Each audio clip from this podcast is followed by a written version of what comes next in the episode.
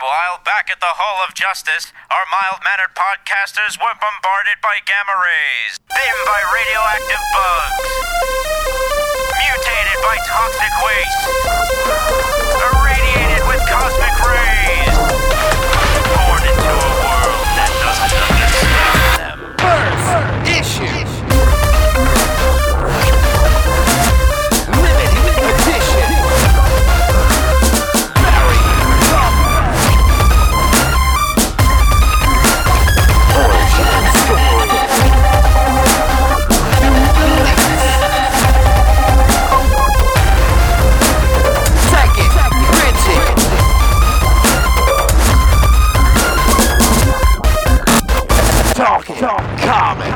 Hello, everybody. It is Wednesday, November the 19th, 2014, and you are listening to the Talking Comics podcast. I am your host, Bobby Shortle, and I'm in the house with Mr. Steve Say, We're back. Mr. Bob Reyer, Ain't that the truth? and on the line with Ms. Mara Wood.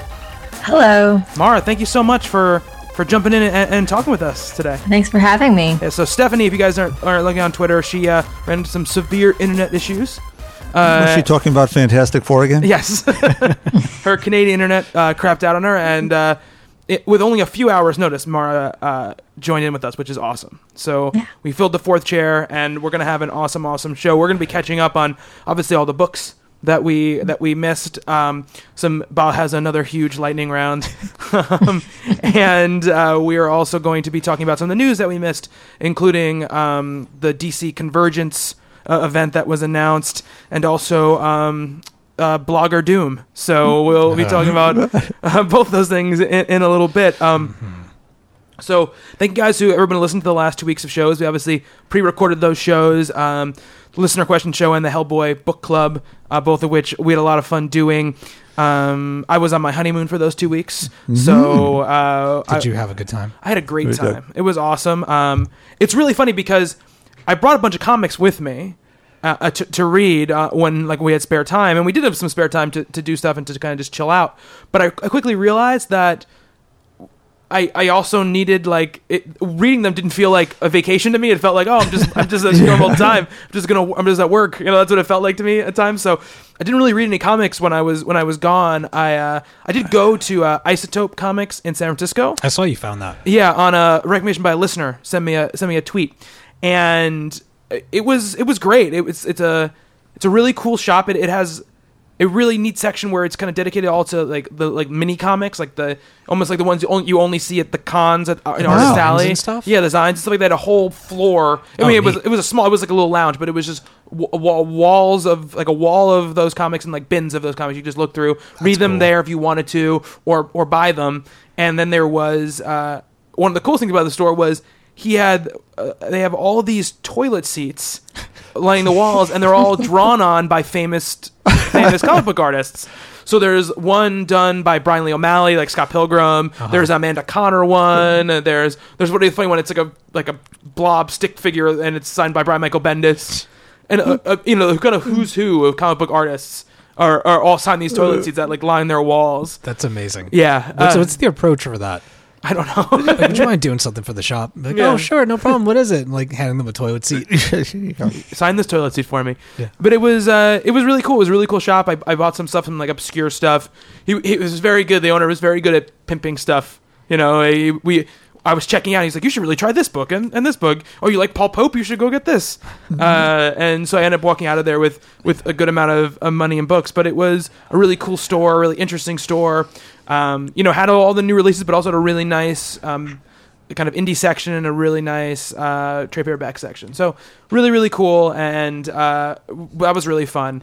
Uh, I went to Alcatraz, which was Really? awesome. Yeah, I never, yeah, Rock. Yeah, that was really cool. Um, just like if, if you're at all like a history nerd at all, it's very very interesting to walk through there and hear all the stories about what went on there, and the escape attempt stuff is, is incredibly interesting to me. You know, all of that. Wow. You know, dealing with how the several escape attempts, the one that obviously the Clint Eastwood movie is based on, that they don't know whether what happened to the people who who got out. Um, the the prevailing theory is they drowned, but no one, no bodies were ever found, so no one can be sure. Shark bait. Yeah, no, there are, and it's true. They, they drown our sharks because there are sharks in that in, in the bay there. So That was really neat. I walked through a real submarine, which was very very cool. Oh, that's the, cool. the Navy Yard's ZS here. Yeah, it, that was really really neat. Um, You went to Fisherman's Wharf, right? yeah, that was it was on Oh, Fisherman's yeah. Wharf. You Yeah. got to do that. Yeah, uh, Love that place. it was actually like right next to that old coin op arcade. Yep. That uh, we you had, you had tw- I think you had tweeted us about it or you had you texted Karen about it. I don't remember what, what it was. Yeah, yeah. And we were like, well, definitely look for that. And it, we totally found it by accident, though. Nice. We got off. That's how I found it, We got out of a taxi, um, and walked out, and I was like, oh, there's this, here's this coin op arcade. So we we got like twenty dollars in change and just walked around. Yep. And it's part like, oh, this is awesome. in part you feel like you're at the beginning of a horror movie because all of the old there's there's one called the Opium Den that you put money into. Wow. And it was like like a like a Chinese man smoking an opium pipe and like these almost like zombie looking people like sitting up like looking at him while he's smoking opium. It was very very strange. Something that, you know this could only exist in the time it was made, never again. Sounds amazing. There was one called Laughing Sal that literally was just a giant, like, you know, figure. He would- looked like a kind of like a, almost like a scary hobo clown. Who, when you great. when you put money into it, it just laughs. That's all it does. All does is look at you and Wow. laugh in a really really creepy way. Yep. So and and that's not a fortune teller. It's Got to have a Zoltan or whatever. It was from Big. Yeah. yeah, there was a, a plenty of fortune teller ones, which were which were cool. One of them was actually like a typewriter that typed out your fortune. Oh, cool. Wow. What right in front of you, and then printed it out. That was really neat. Um, That is cool. yeah, it was a really cool place. Um, and a, a fun time to spend like an hour in just walking around and doing that. You know, we, we spent time on the wharf. Obviously, we went to, did some of the touristy stuff like Alcatraz, and um, we walked the Golden Gate Bridge. Which Oh, was, nice. Which How was was that? It was good. I'm scared of heights, so it was a little bit Oh. intense for me. Don't, don't look down. Yeah, it's tough not to look down. All there is is down when you're, when you're on a bridge. First thing you do when somebody says that is you look down. Yeah, and uh, but it was great. You know, it was something I'm glad we did. It was a beautiful, beautiful day. So that we were lucky in that there was no fog or anything. Uh, we went, we drove down to LA for for a day. Mm-hmm. Uh, I took Route One all the way down. That is an Nice. intense drive. Um, beautiful, but also really intense. Yeah. Uh, it- you know, you feel like you're gonna f- drive off a cliff at, at any moment. Uh, do do not recommend doing it at night. Definitely not. There's like no lights on the road. Um, but it's amazing to be on the like these bluffs and these cliffs looking out over the Pacific Ocean and driving through the mountains. And at one point though, we're driving through the mountains and it looked like like a scene out of Lord of the Rings because you're looking up and all of a sudden it looks like between these two mountains there's it's birthing a cloud of fog and it was this giant I, I'm telling you like it was it, it was at least a 15 mile long at least stretch of, of dense fog Oh wow. and then once you're outside of it, it's perfectly clear. But w- but you end up going above it and then going below it, and then you, and you also go through it. And when you're below it, it just looks like it's cloudy outside, but you can see it like seeping down sometimes, like near your car, like you know, because it. Oh, the mist. Yeah, exactly, exactly. Uh, but it was a it, that was a great drive down. It took ten f effing hours to get down to LA from San Francisco, Whoa. going that way. We went back the other way on Route Five, which is basically a straight line up California. Took five and a half hours. Wow. How many days did you stay in LA? We really just we Or were really just there for we only there for one night. Um, we we drove up there Sunday, got in Sunday night around like seven or eight. Um, went to dinner, went to bed, got up early the next morning, and just went like sightseeing um, until like three three thirty, and then just booked it out of LA Hmm. to beat the traffic. Where'd you eat for breakfast? um, what do we eat for breakfast? I don't Tiffany's Just, Diner. no just in general. just in general, yeah, just in, just in general. Like, no, we every didn't go to day? Tiffany's diner. We didn't. We didn't get there. We we woke up. We really in the very early morning. We just we had so, so much stuff we wanted to do that we just like ate. You know, like protein bars, and we walked the Santa Monica. We walked Venice Beach, the Santa Monica Pier. Oh, cool. Before the Santa Monica Pier was even open, because it was like eight o'clock in the morning. The homeless were just getting up and like brushing their teeth. Oh my god. yeah, so it was. Have to make themselves presentable. Did you go to the In and Out Burger? No, we didn't go to In-N-Out Burger. Dude, Did you go to Buena Vista? you gotta go back. Um, Buena Vista, where in L.A. San Francisco? Oh, San Francisco, the cafe. Yes, we did. We did Oh, go there. good. Did you drink an Irish coffee? Oh, of course we drank an Irish coffee, course. and it was amazing. I couldn't. I couldn't finish mine. you couldn't finish yours? it was too strong. All right, come on. Yeah, Like I, don't, I can't do this, guys. the Buena Vista, Buena Vista Cafe is like world famous for their Irish coffees, and they were amazing. I had two. Um, the bartender was very like old school, like talked a mile a minute. The very you know kind of gruffly charming you know person. It, it was it was a lot of fun. Um, and but in LA we walked the the Venice Beach, the Santa Monica Pier, and then we went into Hollywood and went up to Griffith Park and went to the observatory. Oh, cool. Felt like I was in Rocketeer. Yes. uh, looked out over that, got pictures of the Hollywood sign in the background. You know, we went to drove down. We went to the Grauman's Chinese Theater, and, and Oh, nice. she went, went to see the handprints and the Walk of Fame and stuff like that. And then uh, we really just like drove through Beverly Hills because she wanted to see Beverly Hills. And Map then- of the Stars? Did you get one? no, we didn't go to Map of the. Stars. And then we just left. Um, and even when we were leaving at three, the traffic was starting to be ridiculous. Oh, the traffic there is insane. Yeah. It's worse than it is here. Oh yeah, way worse. And the thing about I mean I've already been to LA and I like LA, but the thing with LA, LA is a very weird city mm-hmm. because there's no like central vibe. Yeah. to LA because it's so disparate. It's The nightlife's really weird. yeah, it's like there. Six different cities packed into one mm-hmm. area.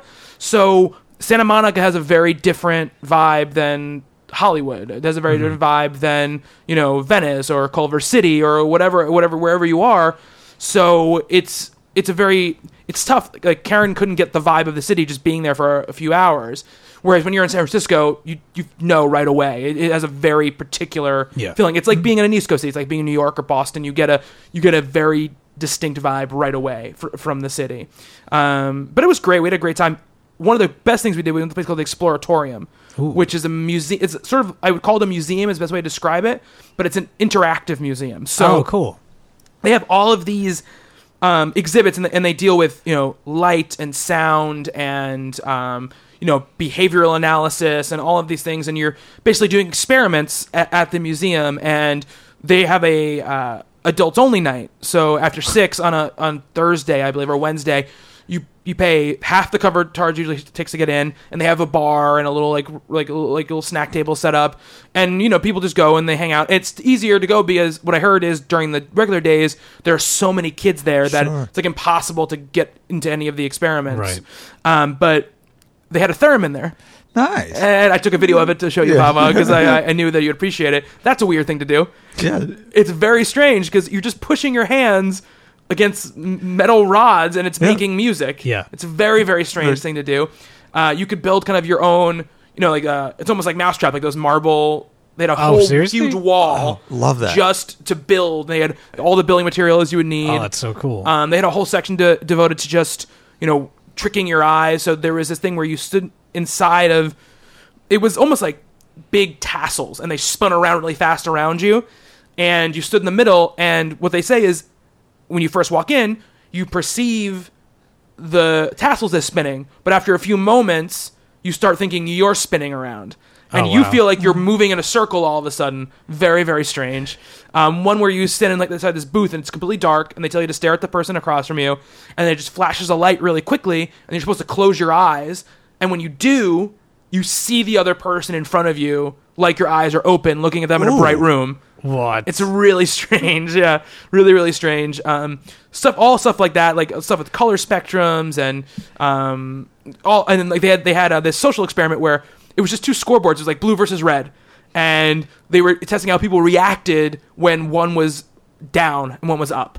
You know what what, what would happen? How different people who would go for the side that was up and try to make it win, and who would go for the side that was losing and try to make it go.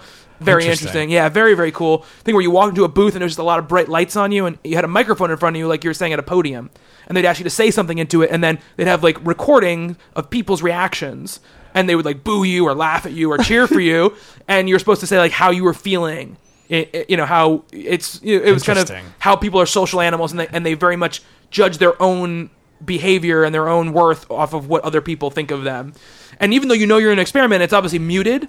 So when you say something um, and some people laugh at you, you feel like kind of bad. Like you, Yeah. you, you have that saying, like, I know this is the experiment. I don't really feel bad, but you can see how if it was a real situation, how it, and and then you say something totally random and people cheer and you feel better about yourself. and it's so funny because you know what's going on, but it's just our natural reactions.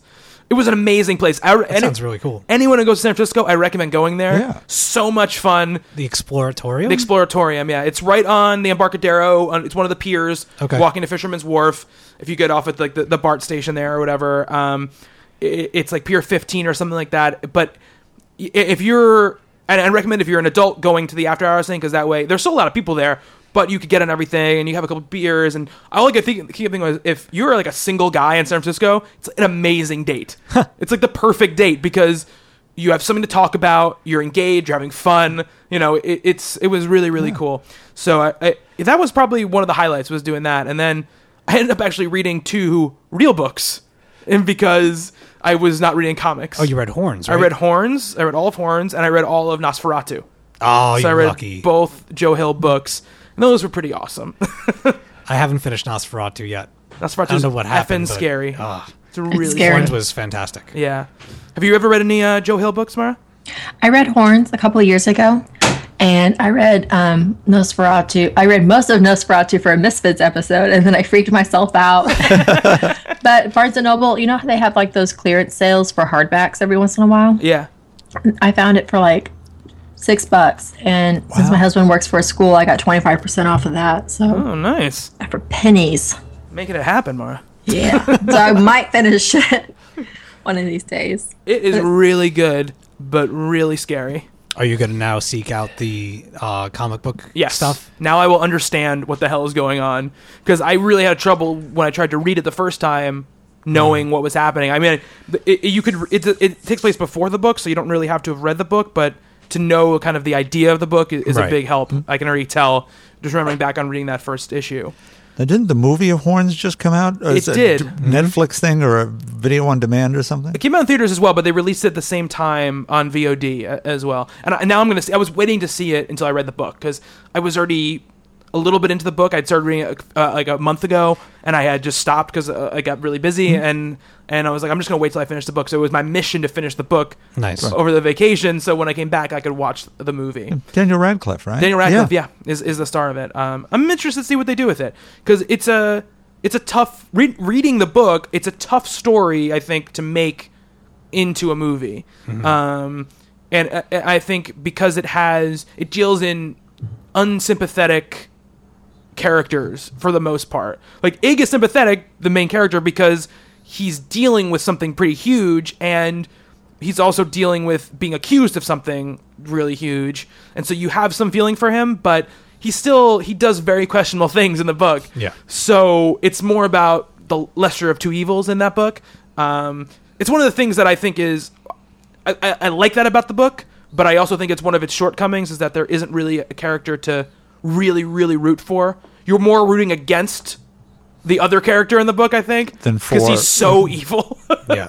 um, uh, and uh, but I did really like it. Um, and, and NOS4A2 is kind of the opposite because the main character in that book is is amazing. The girl in that book, the character of Vic, is great, and he does a really good job of establishing the villains in that book better than I think either of the the previous two books, um, Heart Shaped Box or Horns. Heart shaped box messed me up. Heart Shaped Box is really scary. Yeah. yeah. the first like five chapters of that book really messed with me. Yeah. I was seeing that old man Oh yeah. for weeks. Yeah. weeks. The way he describes the first time he sees the old man Yeah. is it's so scary. It's one of the scariest passages I've ever read in a book. Uh, uh, just how vibrant the details are. But yeah, it was an amazing honeymoon. We had a great time. Um, uh, you know, we did. I didn't want to come back.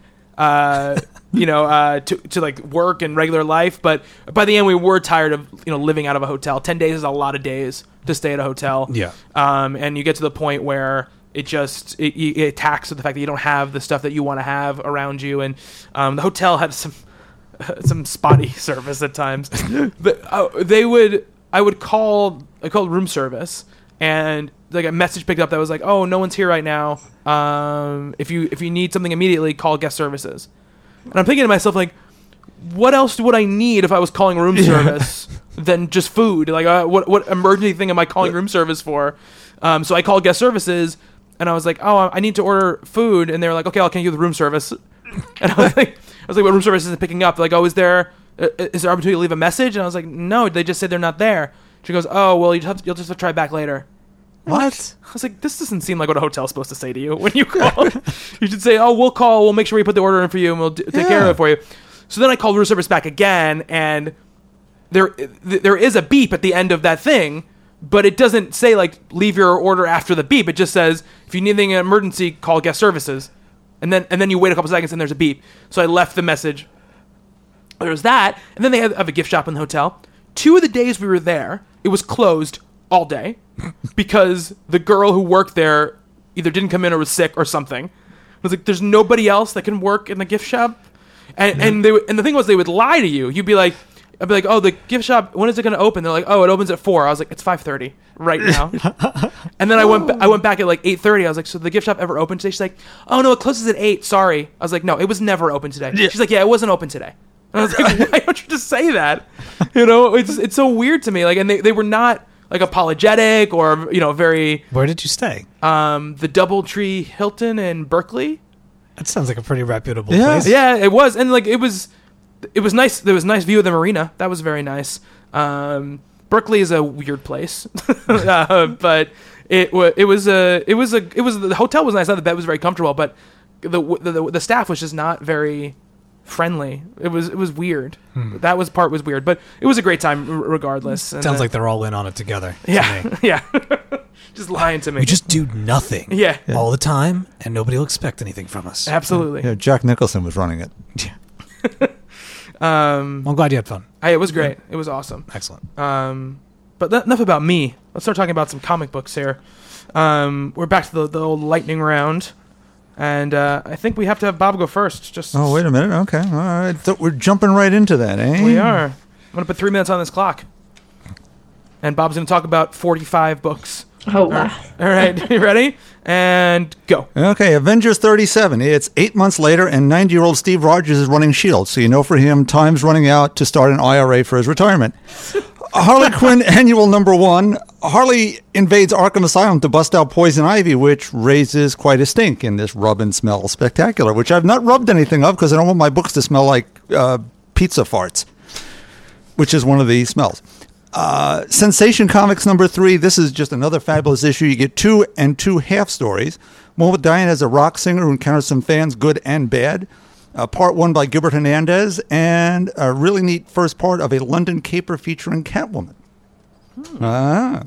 Fantastic Four number 12, tons of great forward story momentum here. Nice moments for Johnny, Wyatt, Spidey, Valeria, and Uncle Doom, Ben, and the Sandman, but all for naught because we're canceled soon. it's too bad, just moving forward. X Factor 16. Uh, this is an Axis tie-in, but there isn't an extra X-Men or Avenger to be found, which is fine by me since Captain America and the Mighty Avengers number one is kind of spoiled by being a tie-in as the heroes are acting like morons, not so heroically, and it harshed the whole vibe of the book that it's had up till now. now, Sam is fine in Captain America number one. Some really good story, but then we've got Murderous Ian from Dimension Z, who I hated before, and he's in here, but maybe he'll go away. How much time do I have? You have a minute and 35 Okay, seconds. good. Um, so I have some other time for other things. Uh, Captain Marvel number nine. uh, it's a rollicking good time and told mostly in rhyme. Very good, Bob. I read it too. So. Lila Cheney's to be wed, lest Carol fights in her stead. This tale by Ms. DeConnick of a code Napoleonic ha- has humor, never fear, though you might shed a tear. You're amazing. Uh, actually, if anyone's interested in Lila Cheney, she first appears in New Mutants Annual number one from 1984. We're back. Red, Red Sonja number 13 is a really great start to a, a new arc here. And Sonja's cursed. She can never forgive or show mercy again. You think that would be a good thing for a barbarian lady with a sword, but it doesn't quite go the way you think. Speaking of ladies with weapons, Thor number two was a heck of a lot of fun. Uh, I don't know who's caught back up with that, but just a lot of guessing about who this could be. I think they're all out the window. Really. Really. And then to finish off, Harlan Ellison City on the Edge of Forever, number five, the final issue of this. It's great. And best wishes to Harlan. Hope he feels better soon. You have I'm tw- done. 24 seconds left, Bob. Yes. uh, no, I'm done. I got nothing left. All right. well, Amar, I know a couple of uh, Bob's lightning round books are a couple of your lightning round books. Yeah. So, um, I, and I want to talk about Captain America a little bit. Sure, uh, let's uh, go. as Sure, well. go for it. Yeah. Um, so since, since we're all going to talk about it, we'll talk about it for a little bit right now. Um, I will say, Bob, before we get into Captain America proper talk, um, I did feel the same way about uh, the uh, Mighty Avengers, Captain America: and The Mighty Avengers, only because of the fact that he is acting normally in his own book. So for him to be acting so militantly in the other book, I can't really reconcile what the timing is uh, of the two of them because I would assume they'd be taking place at the same time since they launched at, uh, I in the agree. same week basically.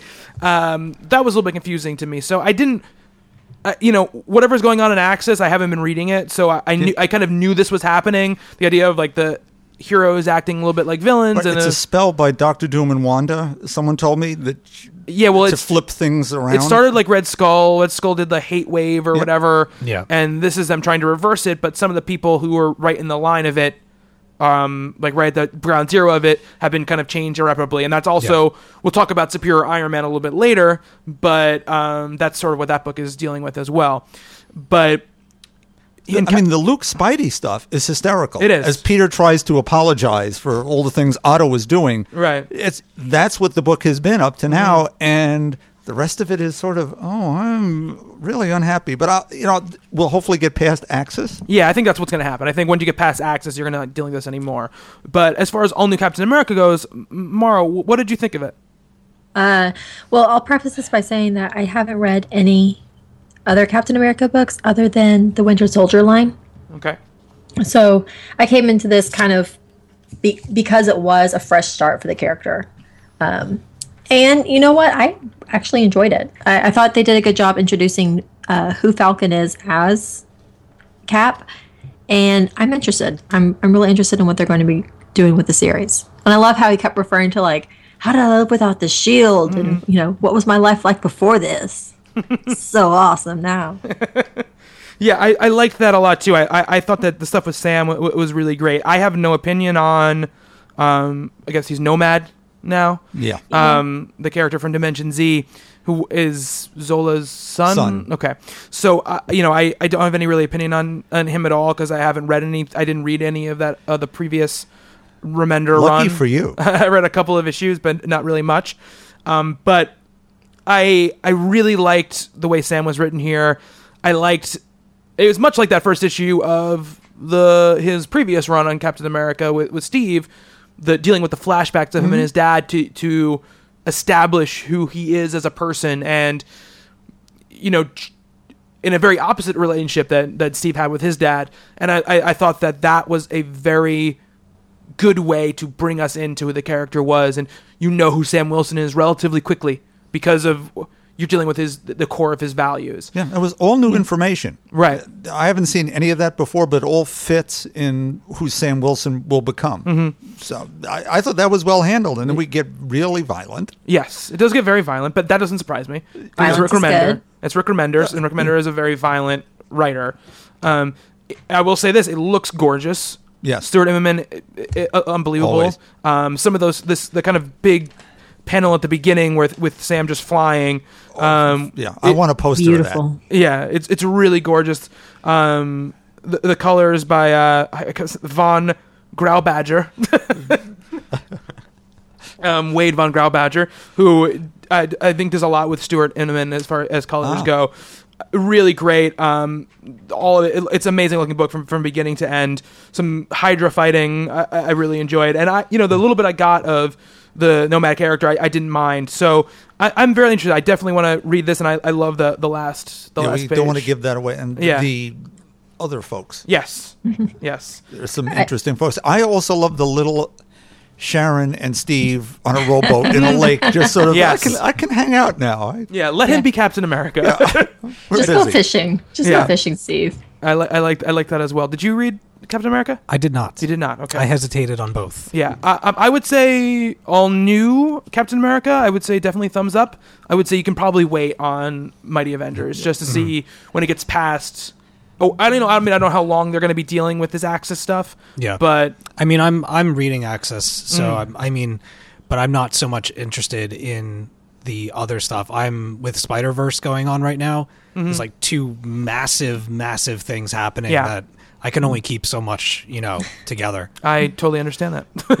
well, it's funny because this is the first time since we started this that I'm not really reading the event. So it's the first time I'm reading the tie-ins where I have, really don't know. Like I Welcome to my world. Yeah, yeah. so I, I was reading the, the the all new the Captain America and, and the Mighty Avengers. Yeah. and I was like, I feel like Bob right now because I don't care what you can care what's going on. I've read one through four of Axis uh, so far. I believe five and maybe even six have come out since. Hmm.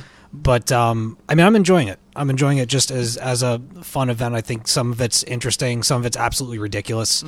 Um, all the weird stuff with the the red onslaught and things of that nature, and the the back and forth with the magic ba- backfiring and everything like that. I I tend to enjoy books where tons of characters are involved, just to see where they are in the story. Yeah. Um, but I mean, it's not gonna like it's not gonna change the Marvel universe forever or anything like that. It's supposed to. Well, Nothing does. Yeah. Until Secret Wars. Wars. Yeah. yeah, yeah. Yeah, I mean, I it's not that I, I I didn't dislike the the first issue of Axis that I read, Mm-hmm. but they're coming out with three a month for three months, so I, I just knew that it was I was gonna get behind on it, Right. I, and I, I I will eventually read it because I really like Rick Remender and I I, I, I, I like when he gets zany and weird. Okay. but I. Um, I just like you said with Spider Verse going on and Right. other things going on. I just I needed to have a little bit of a break from that stuff. I'll say this, and I'm glad that I remembered to mention this. One of the things that I'm really enjoying about it is after reading Uncanny X Force uh, from Remender, that Deadpool that was like throughout that run. That was one of my favorite aspects of that was the way that that character was written and treated throughout that series.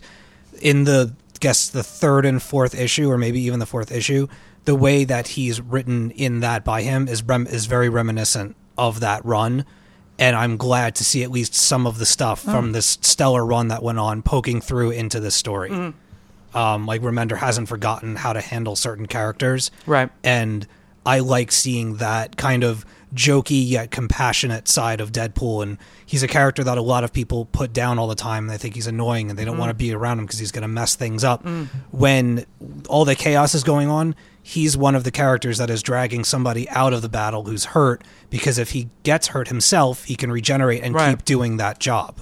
So he shares a moment with uh, with Tony Stark where you know he's dragging him through a firefight, and they have this long conversation, and it's very reminiscent of that Uncanny X Force stuff. Cool. Yeah. Awesome. Awesome. All right, Mara, you ready to do your lightning round? It's gonna be kind of slow, so I'm gonna spend some time. All right, Mara, ready? Go. So the first one I read this week was Red Sonja, uh, number 13, which Bob already kind of hinted at with the forgiveness. But I do want to reemphasize um, that this is a great place for new readers to jump in. And, you know, you really don't need to know anything about Red Sonja to enjoy this comic other than sometimes she smells bad. She's always horny. And she's down for a good brawl. I also got a chance to read Batgirl 36 this week. And I feel like the Misfits is the unofficial podcast for Batgirl and Gotham Academy now, which we are happy about that. But I, I just want to, to point out to to readers, especially people who have been really cynical about DC lately, including myself, that this is a great comic. This is a, a good facelift for DC. It's bright, it's cheery. I want to be best friends with Barbara now. I really feel for her dissertation research and her data loss. Like it breaks my own heart. and it has some fun, great anime references, kind of, in it. Uh, so it's got, you know, it's just bright and happy. And, you know, it's kind of hard to find in a DC comic nowadays. So Batgirl 36, go pick it up.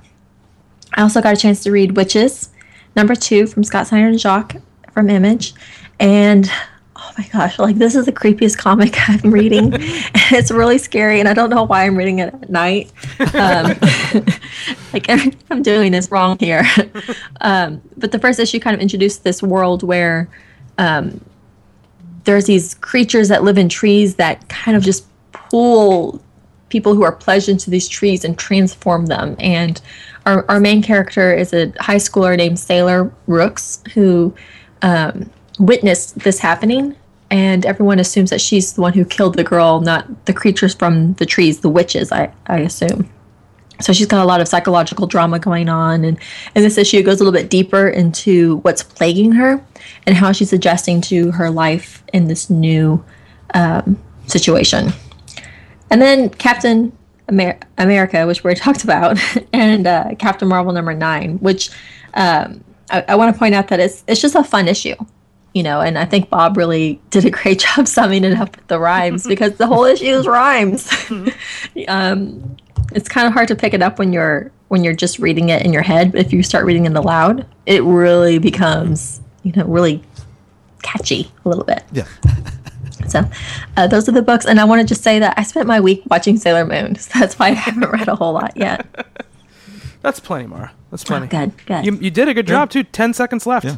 oh, good. You did a great job. I just want to throw some Batgirl 36 love out there, too. Mm-hmm. My only complaint might sort itself out here in that I think Dinah's going to get over being mad. Right. She's very mad. She's very mad She's right very now. She lost all her stuff. She lost all her stuff. But Yeah. what we have here is Barbara Gordon as detective, and uh, the use the use of her eidetic memory is just again stellar here. The artwork, the story is just as you're saying, are fun, catchy, imaginative, and th- there's a line when uh, Barbara's struggling with the twin motorcycle ninja girls, mm-hmm. and she flashes back to watching the original cartoons with her dad, and her dad says, well, "You know, she'll survive because she's a smart girl just like you. She's a hero." Mm-hmm. And it's wow. Okay, here we we've just summed up thirty-seven years of Batgirl in one sentence, mm-hmm. and that you know for those complaining that it's not the Batgirl of the last couple of years, no, it isn't.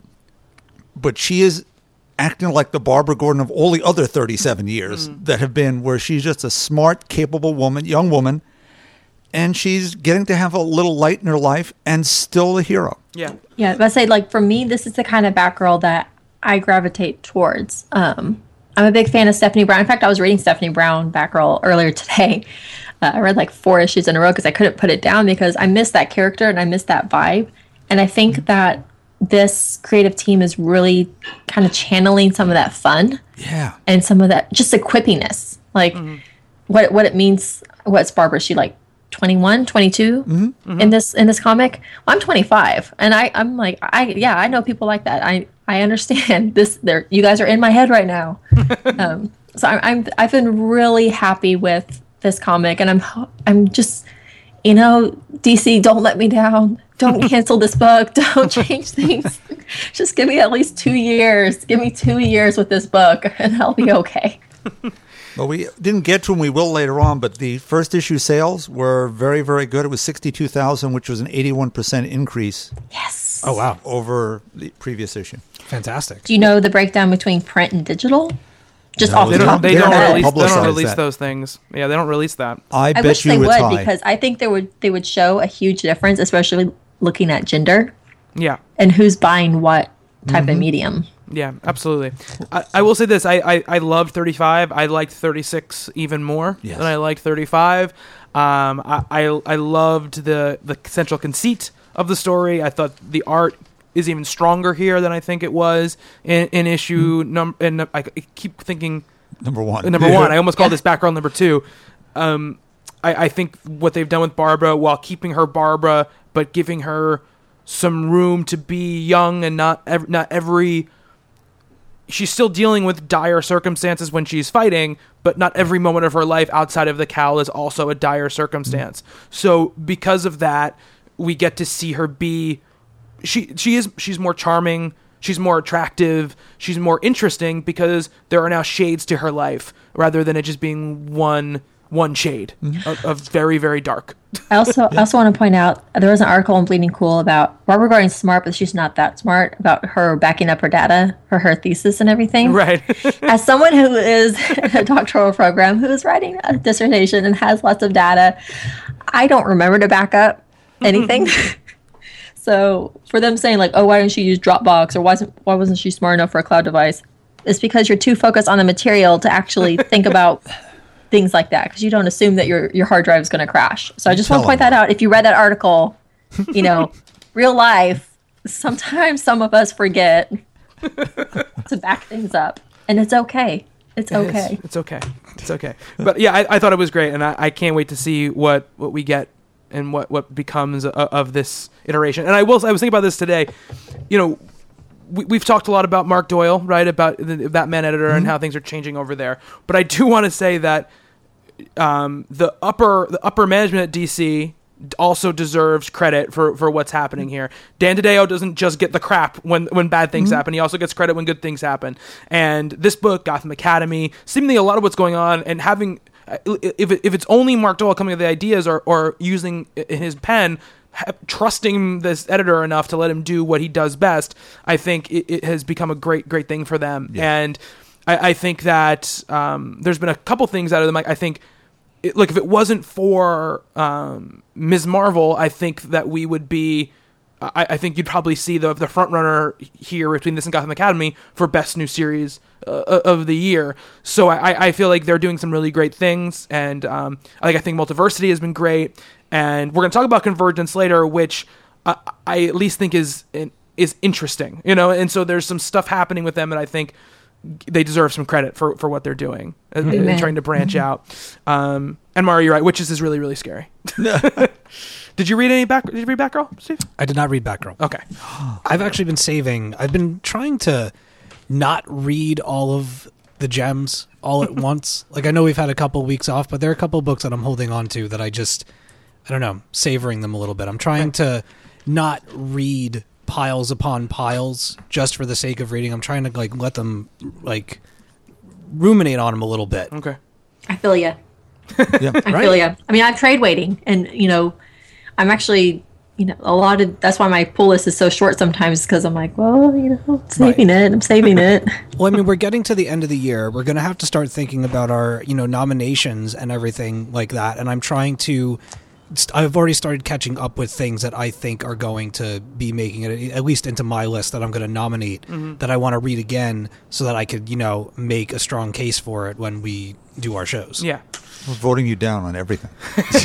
no, No, we have we usually have a good We have balance. good debates. Yes. Yes. and I think that I think this year that there'll be a couple things that we're all gonna we're all gonna be cheering for. Yeah, absolutely. um, you know, you know, universally. We're Yeah. going to make sure Stephanie nominates Saga this time. I'm going to nominate Saga. I'm gonna nominate. Okay, yeah. okay. I think this is the best that Saga has been. Me too. Honestly. I'm glad to hear you say that because Yeah. I've, I've really been loving this new arc. Yeah, this the, the, the past arc that just ended. I thought was the best it's ever been. Awesome. Um, Good. all right, Steve, you ready for some lightning round? I am. All right, here we go and go. All right. So uh, after I think it was the last time we were all in this room, there was some talk about Catwoman number 35 uh, from Genevieve Valentine and art by Garry Brown. And I decided uh, our good friend Rob actually gave me his copy, and I read it. And I really liked it. I oh, you have it? I even own it. Yeah, was it's good. It's good. It it's got kind of a like I started reading um, Gotham Central again because of this because it, it's got that kind of you know down in Gotham City vibe. I loved the art and I really loved the color palette by uh, Lee Loughridge. Um, lots of like oranges and purples and just like almost like Halloween colors throughout the whole thing. And she's dressed and she looks good. She's got you know classy business attire and I like the idea that she's using her power. She's she's kind of risen to power through events uh, happening in Batman Eternal, which is also awesome. Um, and she's in this position where she can actually do some good for Gotham. And so far, that's what she's choosing to do, and that's what's upsetting the other, you know, the other crime bosses and whatnot, is that she's actually trying to do some good, and it's bad for business for them. Um, so a nice new spin, a nice new light for Catwoman to be in. Um, the other book that I really enjoyed was Fairy Quest Outcasts, number one, from Paul Jenkins and Humberto Ramos. This is a continuation of the Fairy Quest series that came out several months ago. It might have even been last year. That was last year, I think. All right, so last year it was only two issues, and this is only two issues as well. Um, they don't spend any time really catching you up on what happened in the other story, so this is more for people that were a fan of the first, but yet more ridiculous, ridiculous artwork, some of the best that Humberto Ramos has ever done, and uh, Leonardo Olea for the colors. The colors in this book are phenomenal. Like there are colors in here that I don't know if I've ever even seen them before. They're just gorgeous. And um, my other uh, favorite lightning round book is uh, Rasputin, based on truish events from uh, Alex Grecian and Riley Rossmo. Um, I've been following Riley Rossmo for a, some time, like the last two years. I've been following him. This is the best that he's. This is the best thing he's ever drawn or done. Uh, the colorist is amazing, and this is basically. It starts off with Rasputin drinking the wine when he was poisoned, and he then goes back in kind of this flashback of him growing up with his parents and where he came from and it just you get this really almost like silent paneled for more than 75% of the book of a scene within his life you get to see him use his powers and it's just absolutely positively beautiful and brutal and conveys a lot without the use of dialogue and I love it. I can't wait to see where the series is going to go. All right. And there you go. Awesome. That's it.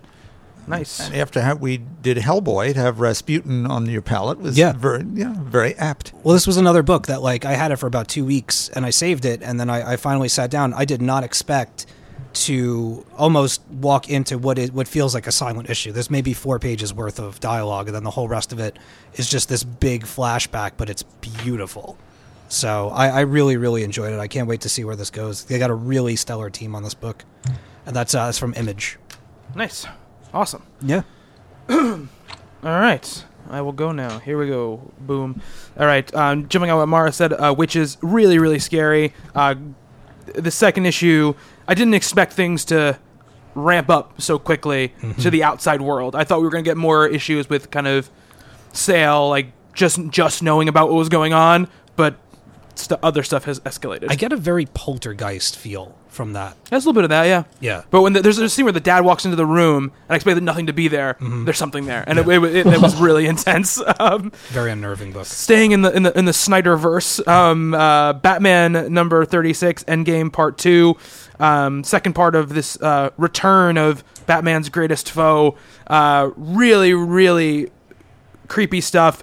So different than Death of the Family. Um, the big reveal moment is really great and really creepy.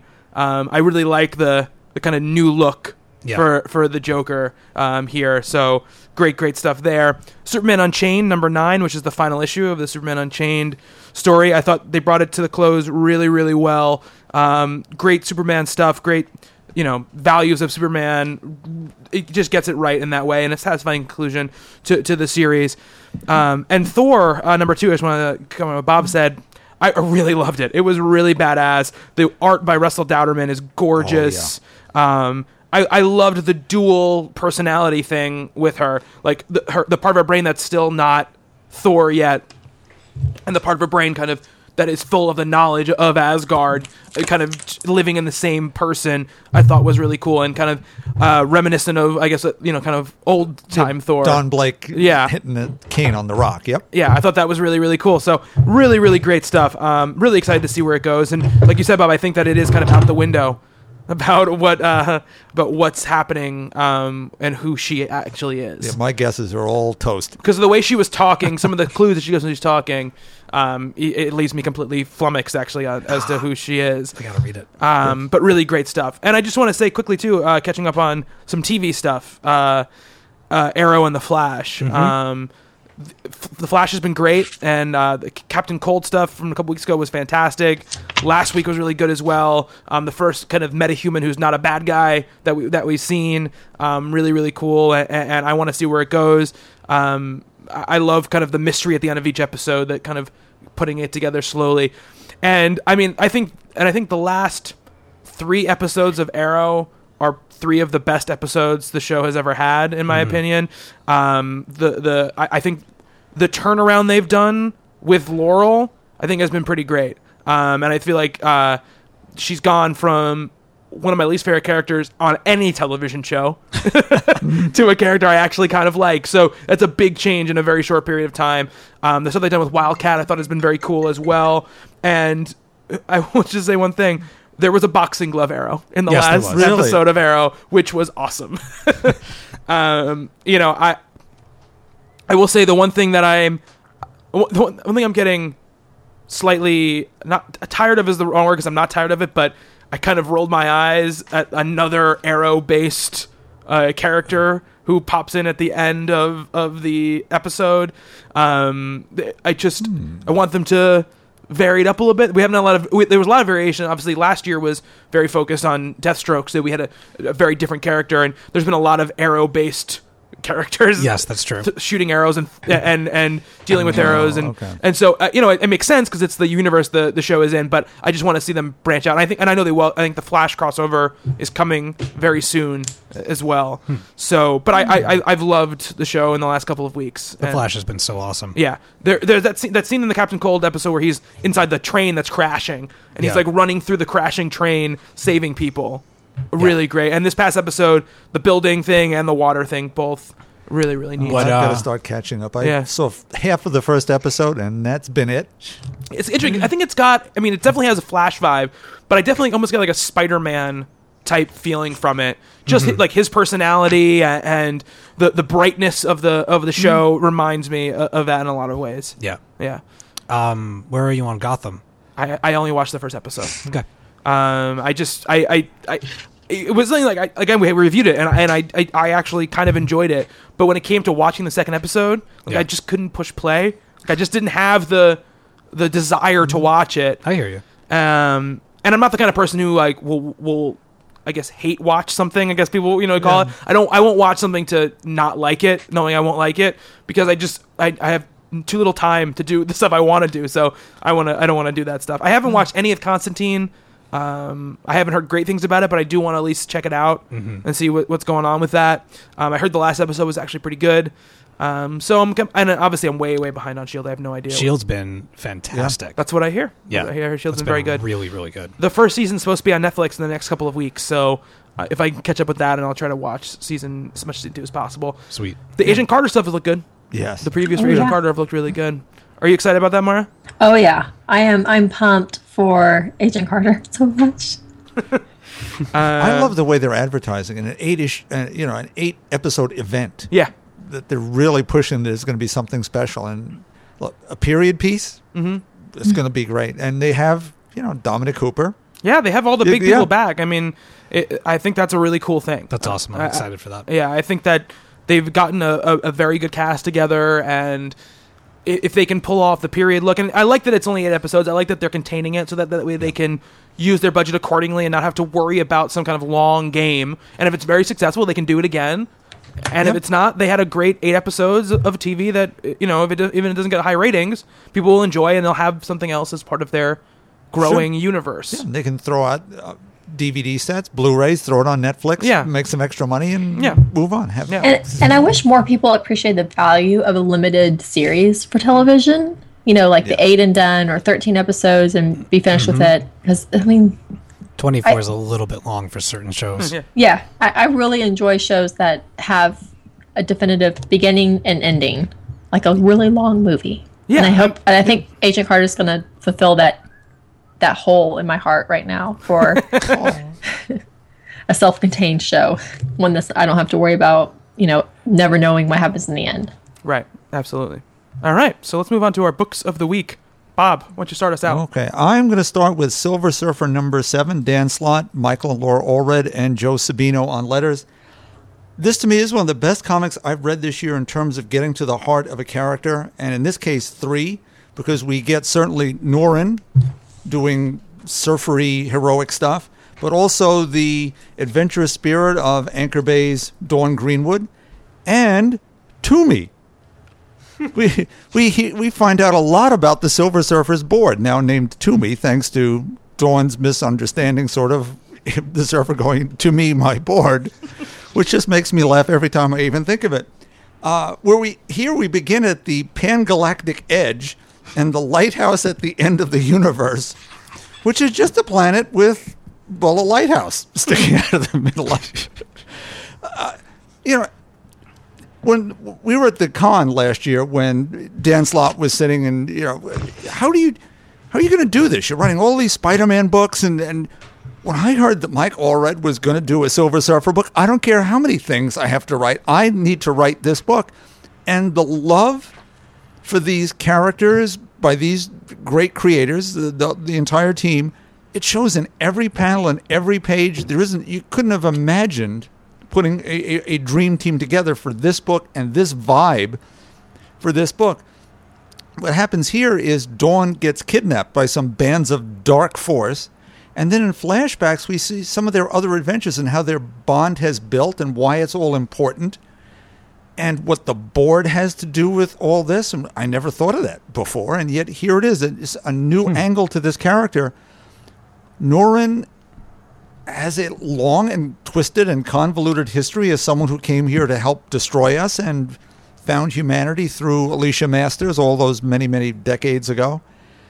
And through the years, he, there was a series in the 90s I, I used some issues for some while back where we saw the world again through her eyes and his. and that's happening here again. And I it was one of the highlights of the '90s was that Surfer series for me, and here it is back again. This is just a wonderful, spectacularly touching, funny, amazing comic book. Anyone who's not reading this should take a shot at this.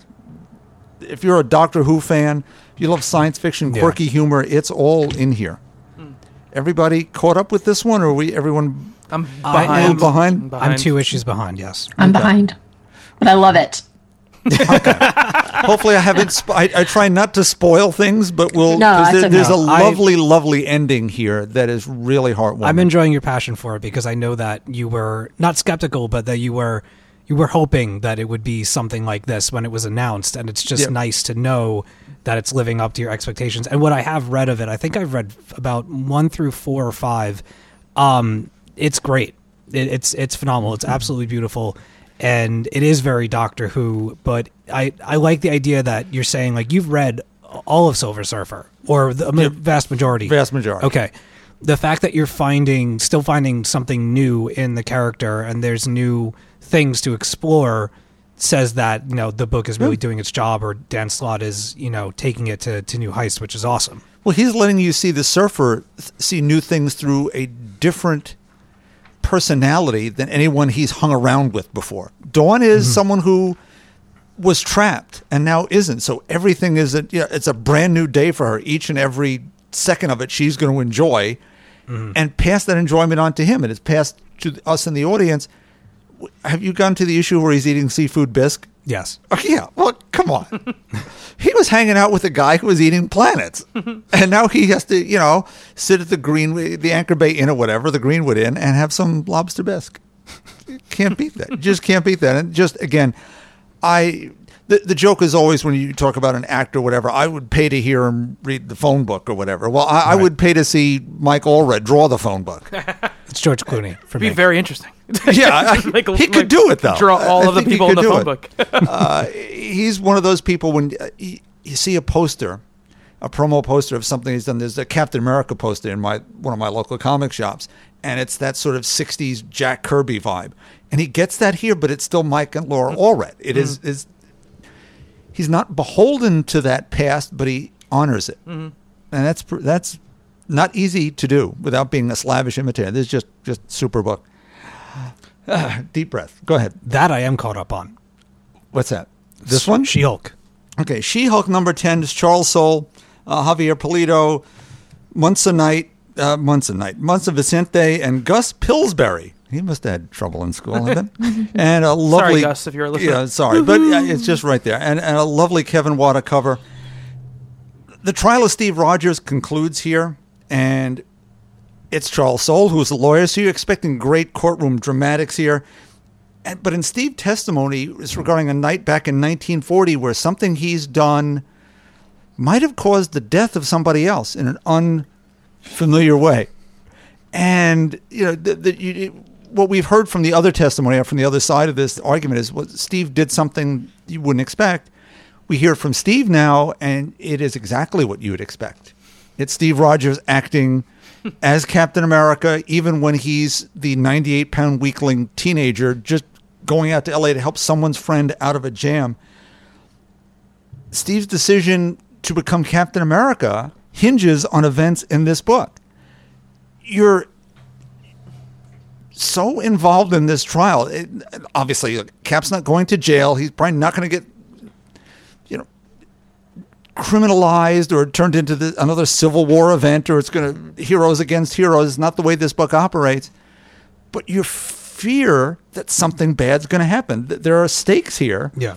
Well, Jen's a really good lawyer, but in this case, she's up against Matt Murdock.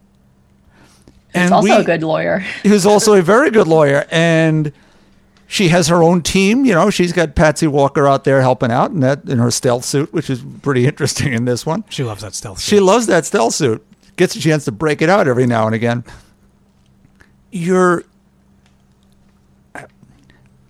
I'm getting choked. I'm going to tell you, this is one of my favorite books of the year. You're going to hear me talk about this as we move Yeah. into the end of the year because not only the series itself, this particular issue, at the end of this, uh, Steve just had some of the panels out there. Folks just sort of walking down the street, chatting with each other Yeah. and it's amazing and it's funny and dramatic. that you had a two-page spread of the two lawyers presenting their closing arguments. That it's a, Yeah. it's like an L.A. Law episode or Perry Mason. it's an intimidating spread to, to open up those two pages and see that much information on a page. I just showed it to Bobby and he kind of like I started, I "Ah." started sweating. We're looking at the. But the thing that I wanted to say about it is this has been going on for the last three issues. Yes. So, I mean, so much of this has been the Captain America, the case itself, and listening and being involved in the story. The way that he like behaves throughout these 3 issues, you know it's going to be okay, but he keeps denying help and aid mm-hmm. from everything that Jen can think of. He's like, no, no, no, it's got to be this way. It has to be legit. Mm-hmm. Even if they accuse me, they accuse me, and you know, he's being so Captain America, even in the position that he's in. It's classified. Can't Right. talk about it. But you have mm-hmm. Charles Soule, who has a background in law, just adding so much like legitimacy and and the vocabulary and all of that stuff that it feels so authentic. Like you're reading a real court case. Like these are real people.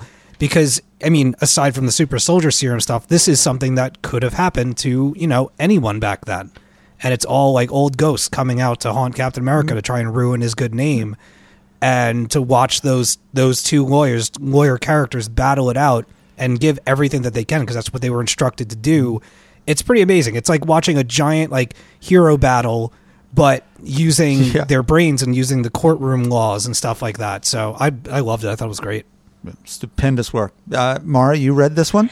Yeah, I did actually. Um, it was the one I grabbed right after Red Sonja this week. um, I I was really happy with the conclusion of the story. I thought um, the, the past three issues taught me a lot about Steve and about how his integrity is at this certain level and how he tries to pull everyone up to that same level. Um, which is kind of interesting because Jen is like, just let me win. I, I can win this. Just tell me. And he's like, no, I can't. Sorry.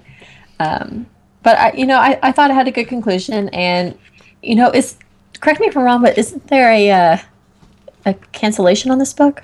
Yes, Yes. it's canceled. Okay, Two issues, two more issues. two. mi- Okay, I want to know how they're gonna what they're gonna play out in the next two issues, um, based on the way that they ended this one.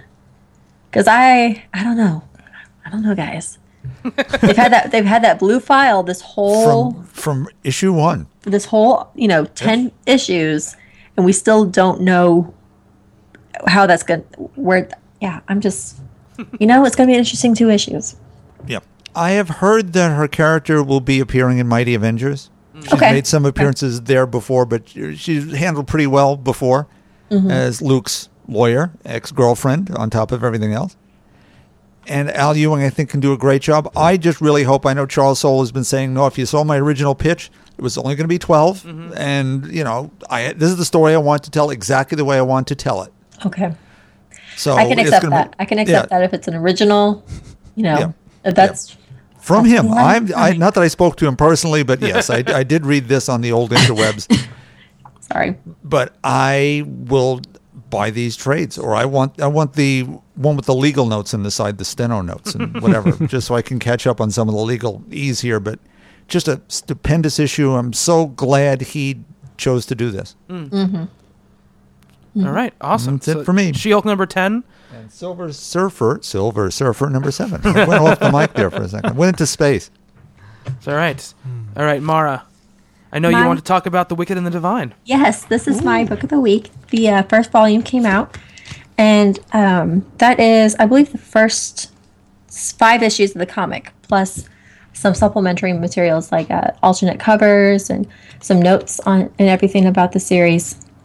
For those of you who have haven't been reading Wicked and Divine, it's by Gillian McKelvie and, or sorry, Kieron Gillen and Jamie McKelvie. That's a good that's, matchup that's of their how I think of them. Yeah. they're the same person.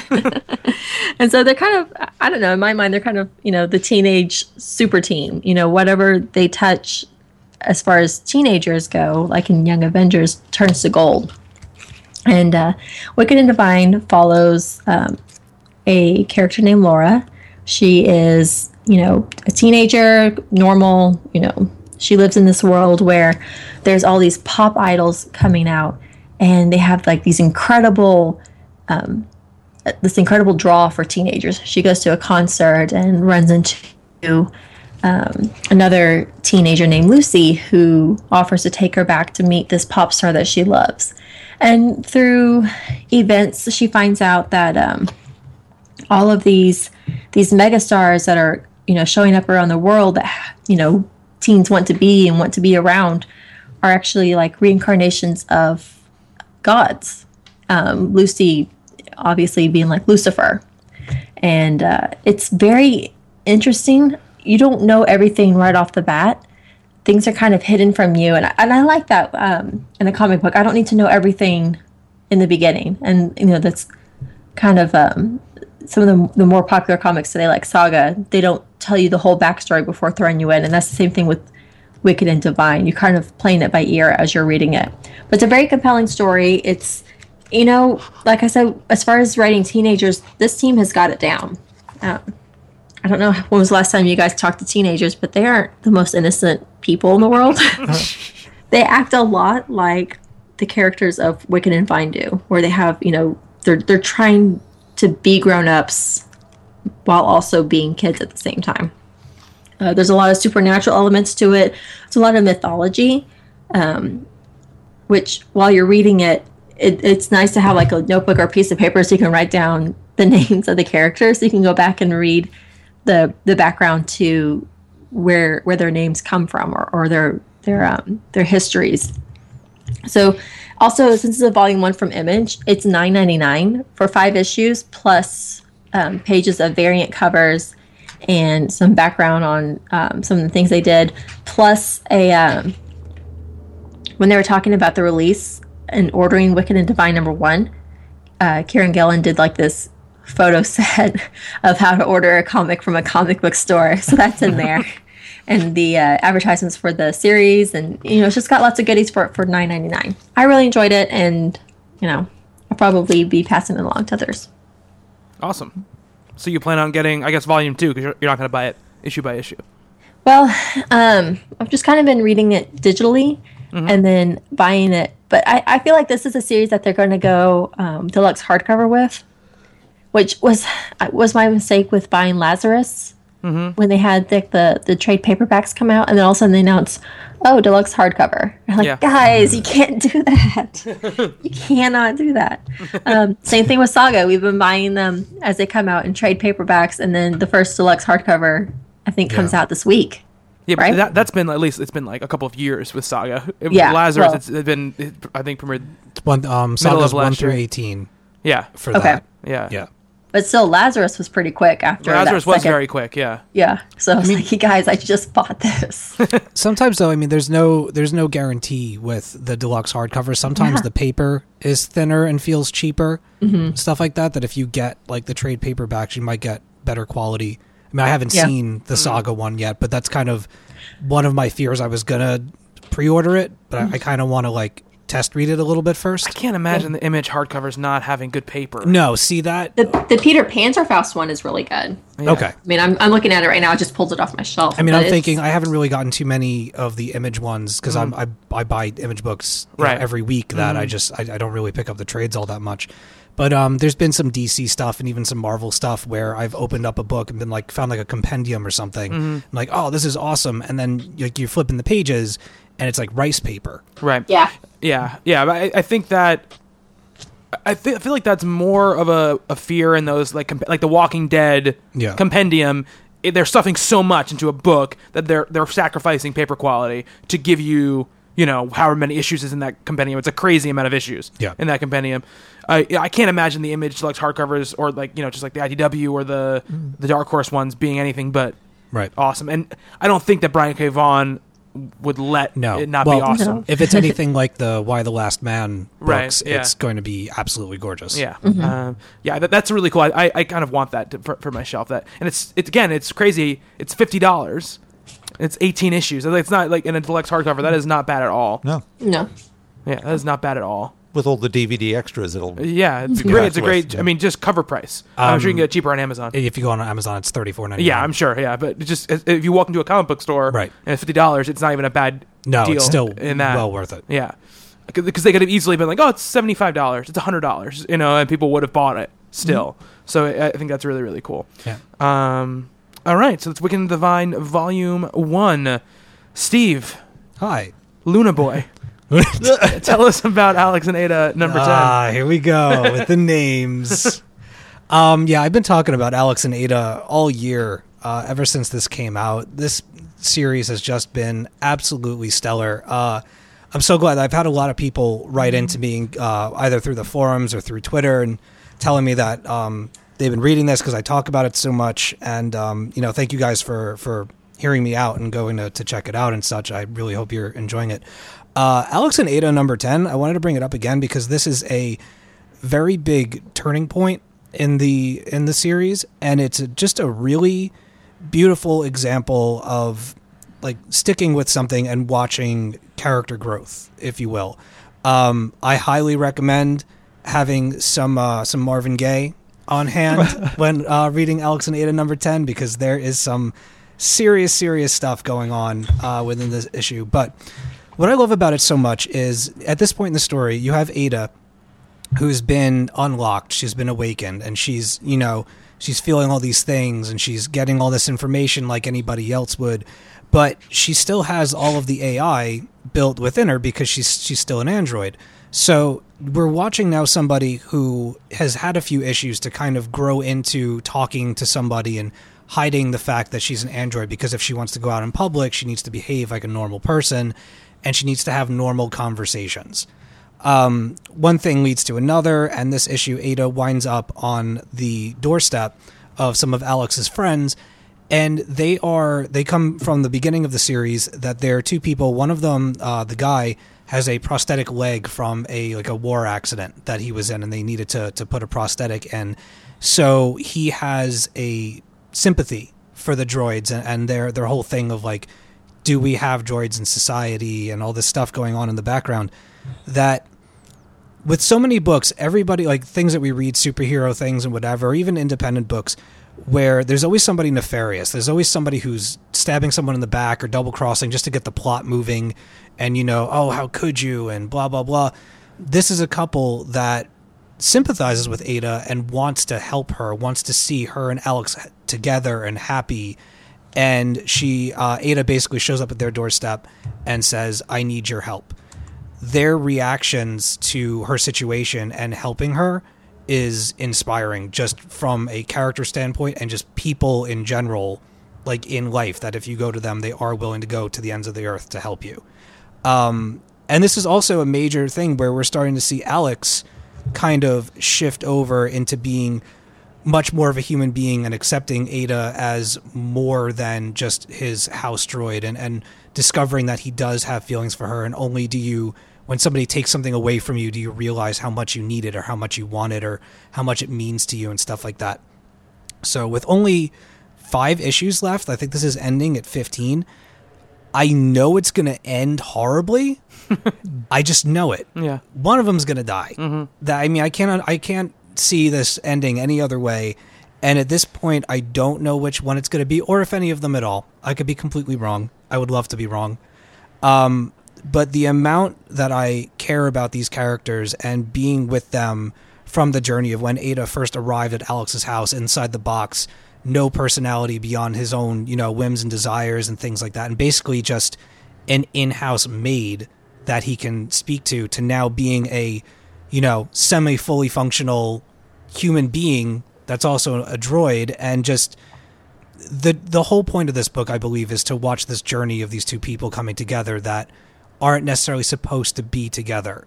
And by unlocking her and giving her feelings and allowing her to feel love and to feel pain and to feel heat and all of these things, you as the reader have journeyed with her and now we're coming to this this number 10 issue where something comes about that pays off everything you've read for the last 9 issues.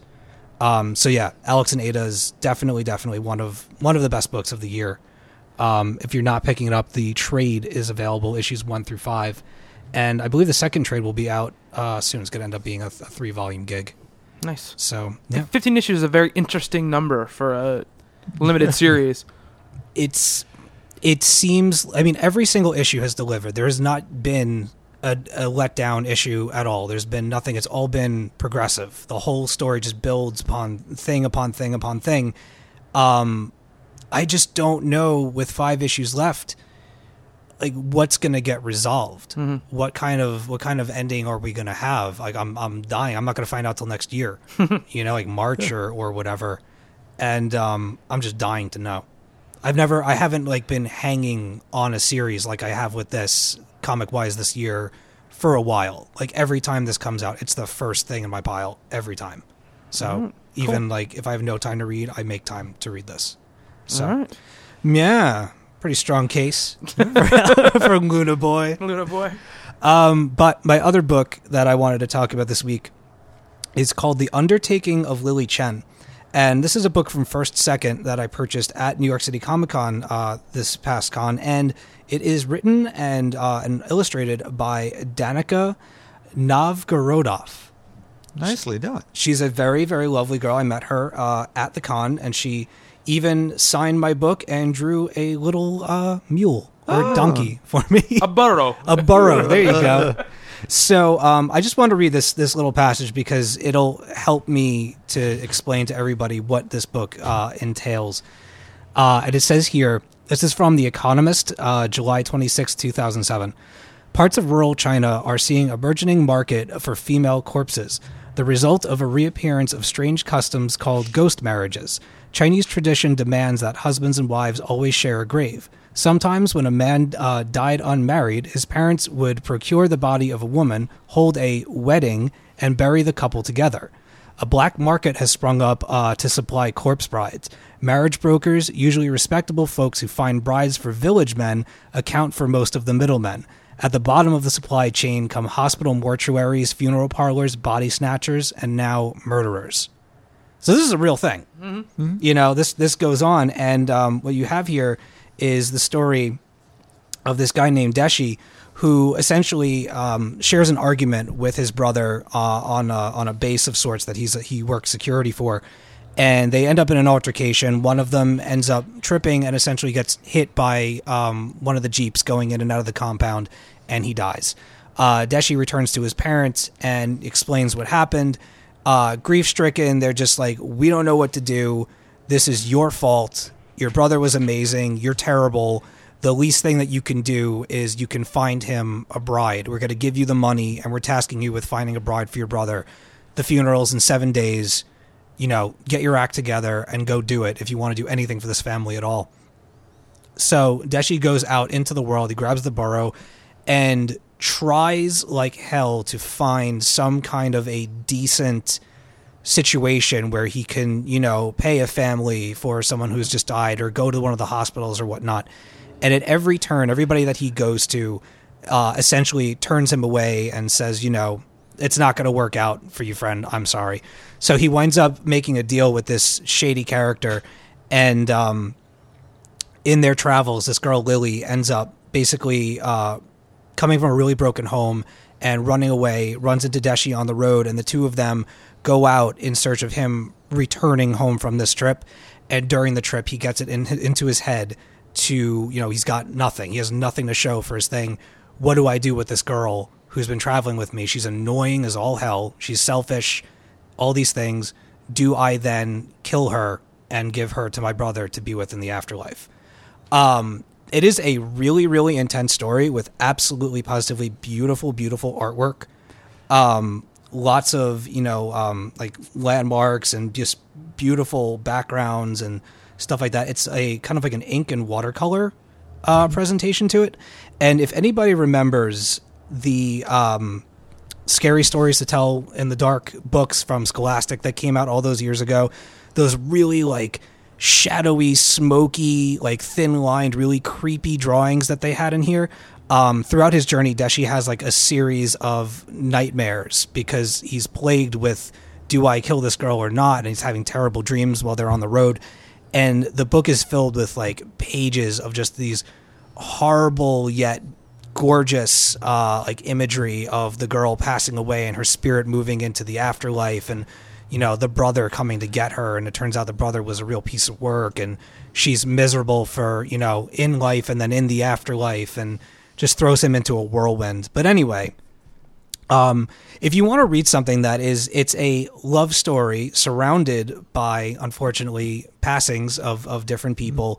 Um, there is a light at the end of the tunnel, and there's lots of double crossing, and uh, it's an adventure. And I, I highly, highly recommend it if you've got some uh, some extra scratch for yourself and you want to read something really, really unique and very uh, oddly moving in, in a lot of ways that'll make you uh, make you think about what you would do for family and what you would do uh, for love. So um, that's the undertaking of Lily Chen from Danica Novgorodoff. All right. I love that last name. Cool. Yeah, And you- absolutely. And you, will remember this when I die in a couple of weeks. You know that you can you just go kill someone for me, will you? yeah, well, I keep walking into stuff. You never know what's going to happen. I would kill for you, Bob. oh, thank you. I would. Saying it, I on the- wouldn't kill for you. Um, Good I would, for you, too. I too. would try to stop someone from killing you. Okay. If that is uh, that's any consolation. I'll take care of it, Bob. You and me. You guys have to arm wrestle over this. and Yeah, then- yeah. There you go. But, uh, Um, wonderful book, though. Awesome, awesome. It's so funny that uh, I had to look up the name of the artist for the scary stories thing because it was in my head once you started talking about it. Stephen Gammell is the name of the artist, Okay. and then um, That's all I could think about when I when I got to those pages. There's a lot of them freaking too. freaking scary stuff. Yeah, Yeah. I mean it's it's a little bit more. The watercolor makes it a little bit more majestic. Right. Than that, I mean, the artwork for this book is just absolutely gorgeous. The Mm-hmm. the color palettes and everything. But um, yeah, I horrible, horrible. Like right here, like right. Come on, Mm-hmm. Yeah. tell me Yeah. that doesn't remind you. yeah, no, it does definitely. Yeah. Very So, cool. Yeah, and you know, there's almost like like a like a mind journey that that he goes on, and just I don't know, lots and lots of really cool things. Very cool presentation, and the idea that it revolves around something that exists, and they're they're they're taking this you know phenomenon or this tradition and spinning it into this really cool story. Um, highly enjoyable. I read this all in one shot. Uh, I couldn't put it down. Awesome. Yeah. Awesome.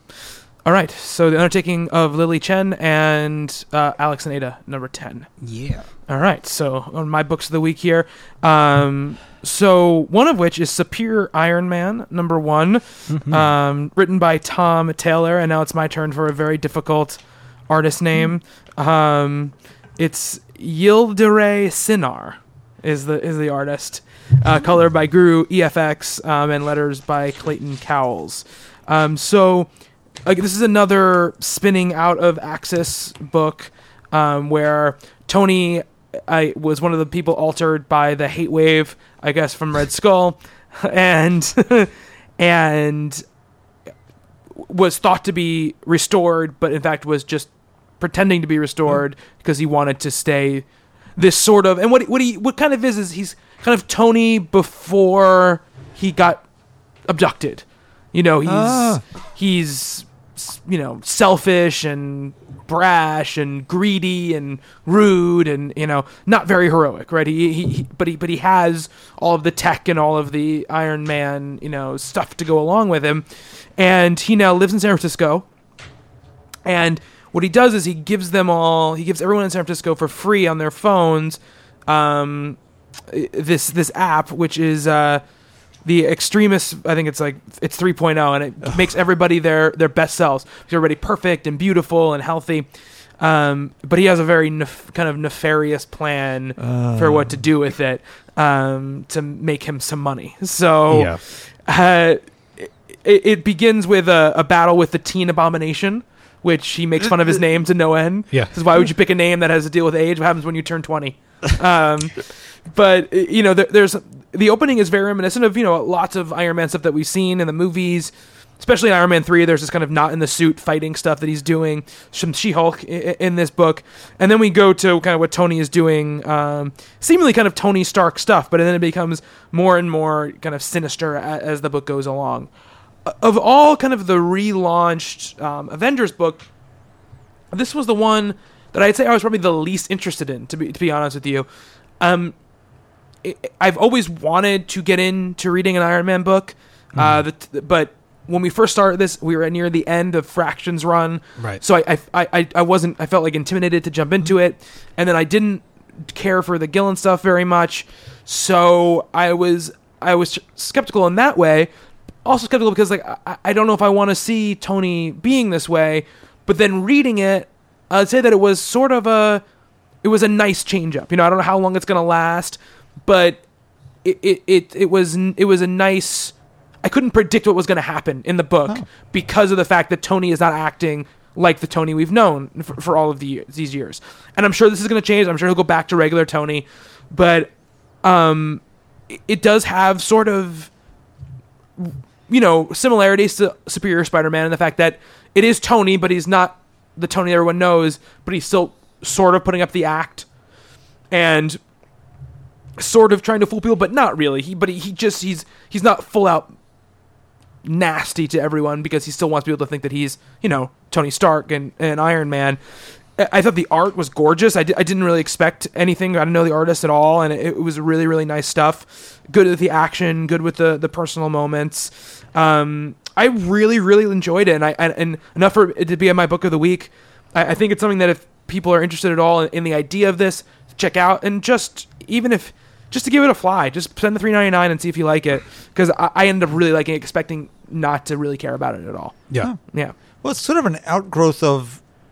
He's pretty jerky in New Avengers.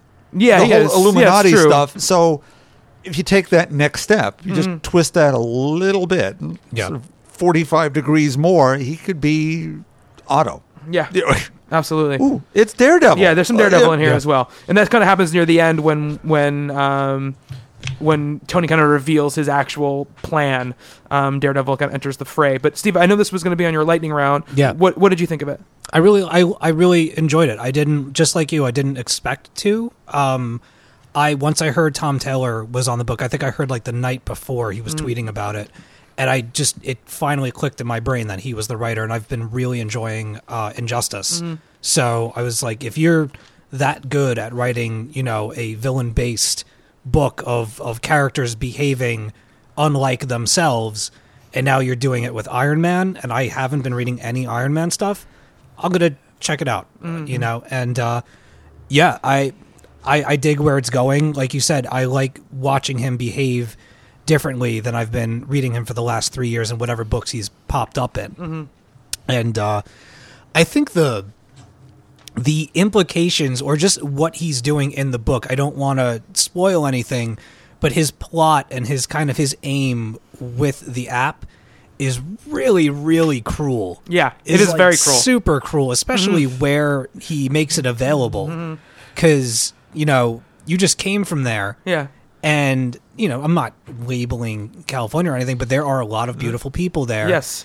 And, you know, like they discuss it in the book, you're taking an app that brings out the best of you or makes you beautiful, whatever. The people that can't afford that app, that don't have access to it, they're left out in the wind. Mm. And then you create a situation where you have segregation between, you know, we already have that, mm-hmm. the beautiful people versus, you know, everyone else. Mm-hmm.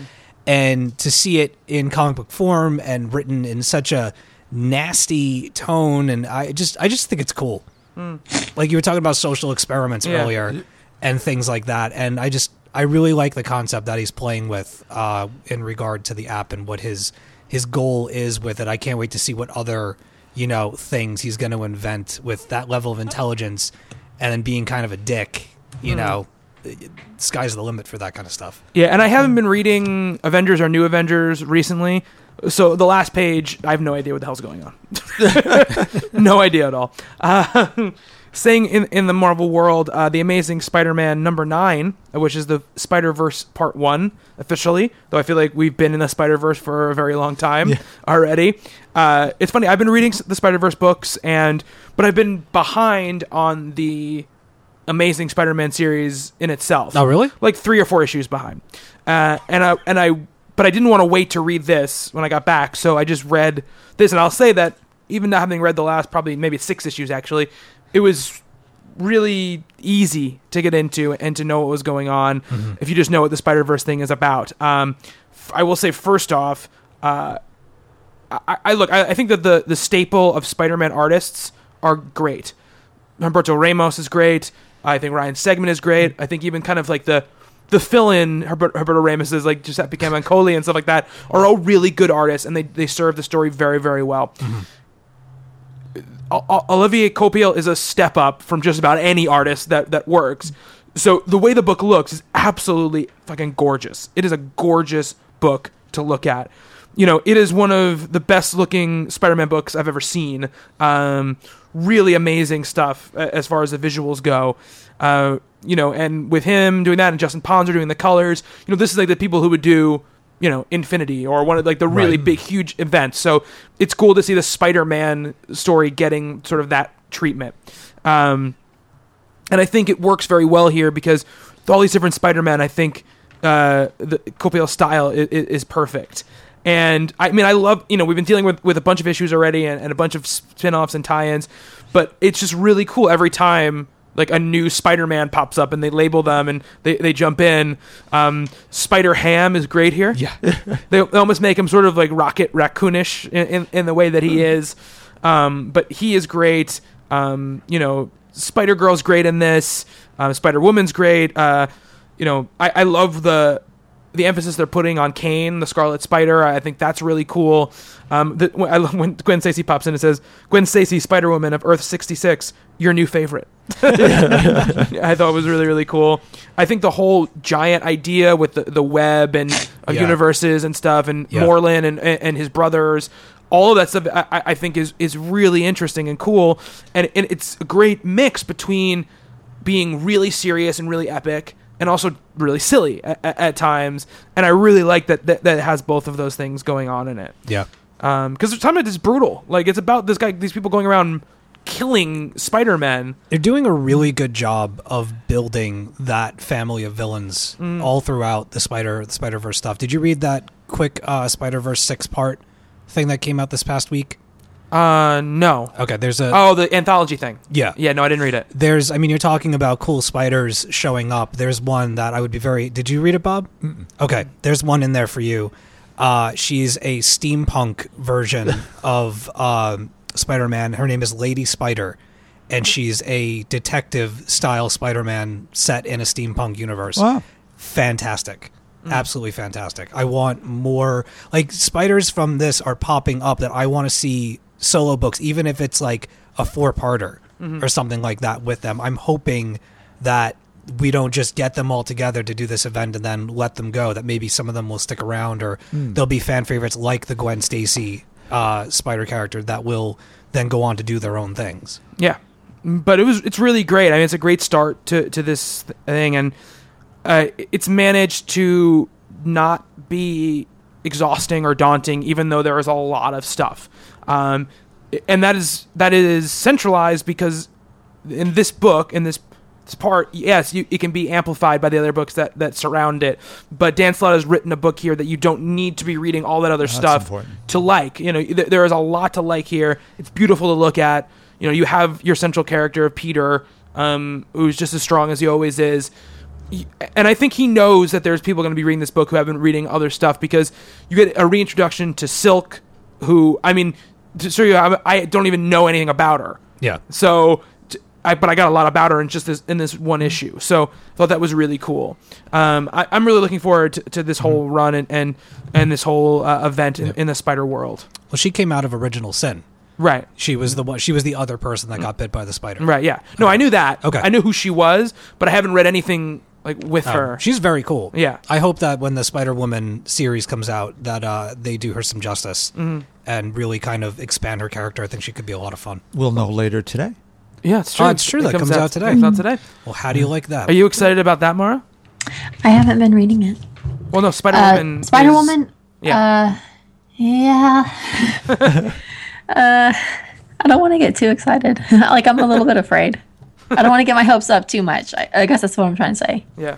Well, I know you you hold a forever grudge against Brian Michael Bendis and Alex I Maleev do. for stopping writing that series. So I do.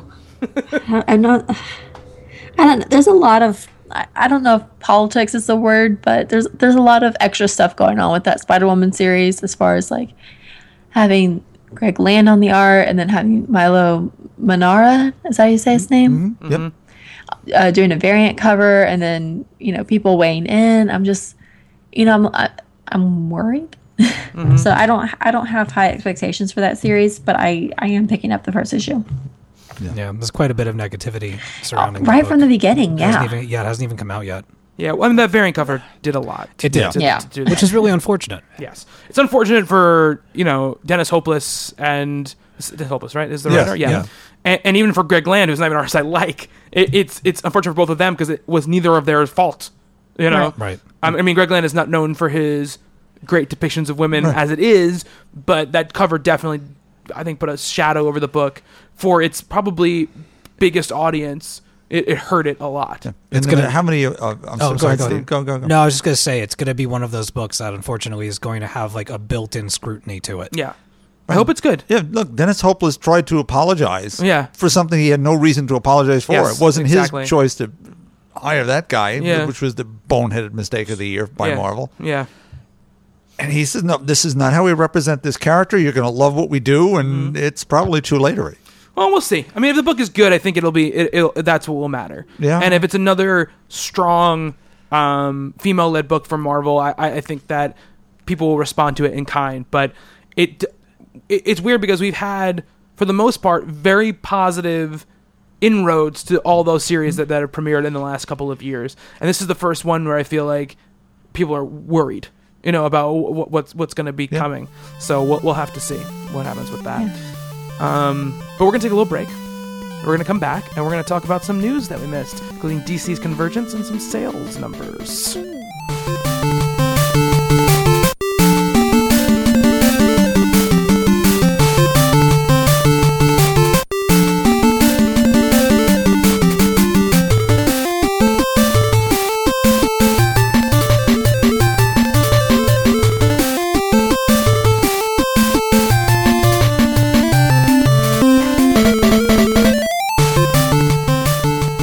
Right, we are back. We're here to talk about some big, big news that happened while we were on our little hiatus. Um, DC announced their next big uh, event for the company, and it coincides directly with uh, the final changeover uh, from DC moving from New York to Los Angeles. So it allows. I, I think it's. Pri- I think the, the non-creative impetus is to allow a break for all of that going on, and, and, and so have the non-traditional books coming out. But what Convergence is, if you guys haven't heard about it now, and I'm going to read right off an art, IGN article uh, about it that they and it was also it was, was premiered in USA today. Um, it will feature a plot by the villain Brainiac, who has decided to conduct a great experiment by taking all of the cities he has bottled from various timelines and planets to a planet outside of time and space, and then open them up to see what happens when all of the inhabitants meet. Uh, a new vi- villain named Telos, Greek for end or goal, will also play a part. Um, USA Today asked about characters and events from the pre New 52 universe. Jim Lee said, What we're really addressing is they all exist and have existed and exist within the framework of the New 52. New 52. Convergence is in many ways the most meta epic we've ever done. Um, so they've also announced um, some tie-ins as well, which uh, we'll talk about in a moment. But the the story is written by Jeff King, who is a veteran TV writer uh, known for Stargate, SG-1, White Collar, and Continuum, and with art by Carlo. Uh, very hard names today. Carlo Pagulayan, Pagulayan, and Stephen. He was doing Red Segovia. She-Hulk. Yeah, Segovia. Yeah, was great. Yes. Um, so this so this is the, this is the next big DC thing. It's going to happen in uh, I believe it starts in April. Yeah. I believe, um, and the the convergence of will be a nine part series. I think is what they said. With uh, I think it's forty total. Because there are 10 two part miniseries. Yes, uh, the core series is is one through eight. Um, and 40 two part miniseries launched to coincide with them. Uh, now, none of DC's regular books will be published during this time. Wow. So you're not adding extra books to your DC haul. These are kind of replacing what your DC haul m- may be during this time. Um, again, this is all because of their move over and, and, and to help deal with that stuff. They they they went into the into this kind of event, and and now um, we we've talked a lot about events re- recently and how we're how we're, we're tired of them. Um, and, and so initially when I when I saw the words the new DC event and I heard the forty the forty part the forty parts and the eight parts, I was initially put off by it. Then after reading it, I, I think that it's doing some kind of fascinating things. I think by bringing back certain creators to work on characters they don't work on anymore, by taking all of these universes and smashing them together, I think you can you can make for some interesting stuff. I mean, Bob, what do you think about this? Well, coming off of Grant Morrison's Multiversity, mm. where we're starting to reinvestigate these corners that seem to have been closed off. I'm excited at a certain level. I'd love that some of these characters, as we're talking about with the Spider Verse, that some become popular enough that people say, hey, we want to read more of this. And so my goal for all this time was talking about the old 52 being around mm-hmm. somewhere. Mm. Maybe this can be. I find it fascinating, though, this whole, uh, in the solicits, it's all about under the dome and a year away and so on and so forth. There's a whole lot of attacking going on. There's going to be a lot of carnage, I'm thinking. So I'm, I'm a little little off put by that. I, I find it an interesting metaphor that the Flashpoint characters are the ones doing all the attacking, and they're attacking the old Fifty Two characters. it is it is very much as if was hey, you want meta? We'll show you meta. This is what we, were thinking about even when we were doing it. Yeah. I'm, I'm going to give this a try. I love a lot of these characters. Uh, Now, that said, the first 10 that they have solicited, there are only two creators who had business with the characters before. Dan Jurgens with, actually three. It's Dan Jurgens on Superman, uh, Gail Simone doing Nightwing Oracle, and Greg Rucka doing a question. Yeah.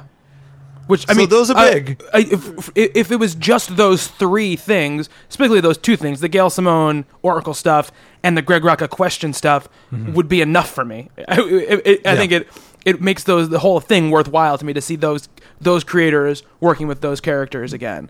Um, I agree with you too. I, I what I like about this is that it's weird. I like that it's weird. I like that it's not it's not kind of the standard world in danger, you know, art world in danger, heroes band together, they fight some big evil, mm-hmm. or at first they fight each other, then they fight some big evil, whatever it might be, any any of those things. It's some weird, you know, seems like it seems very I don't know, like it seems very 80s, 70s Yeah. to me, and I, I think that's very cool. I like that it's that it, it's doing something weird, and I, I, at first I was put off by the the the writer because I think it's weird to me that they're doing this big of an event and one of their heavyweights isn't writing the the, mm-hmm. the book. That doesn't mean that Jeff King is not going to be a, great at it. You know, he he's done great TV. That doesn't mean he can't write a great comic. But it it, it feels odd to me that it's not Geoff Johns, for instance, or Grant Morrison, or something like that. Someone who they've, we've worked in this milieu before. Maybe they're involved in other stuff, and maybe they're part of this big move or whatever. Grant Morrison's still going to be doing mul- multiversity, whatever it might be. But it feels weird to me that one of those guys isn't the lead uh, on uh, on the series. Um, Mar, did you get a chance to kind of check this out and see what it was all about? wow. Tell us how you really feel, Mara. I have no idea what's going on. I am so I've been out of it for almost every crossover. And like I didn't read Original Sin. I didn't I have I don't know what Axis is even about. Mm-hmm. And I didn't even know what convergence was until I got the text from Bobby like three hours ago. Hey, we're gonna be talking about convergence tonight. and I I'm so confused. Like what so this is like pre new 52 stories told within current new 52 in a way that makes everything work.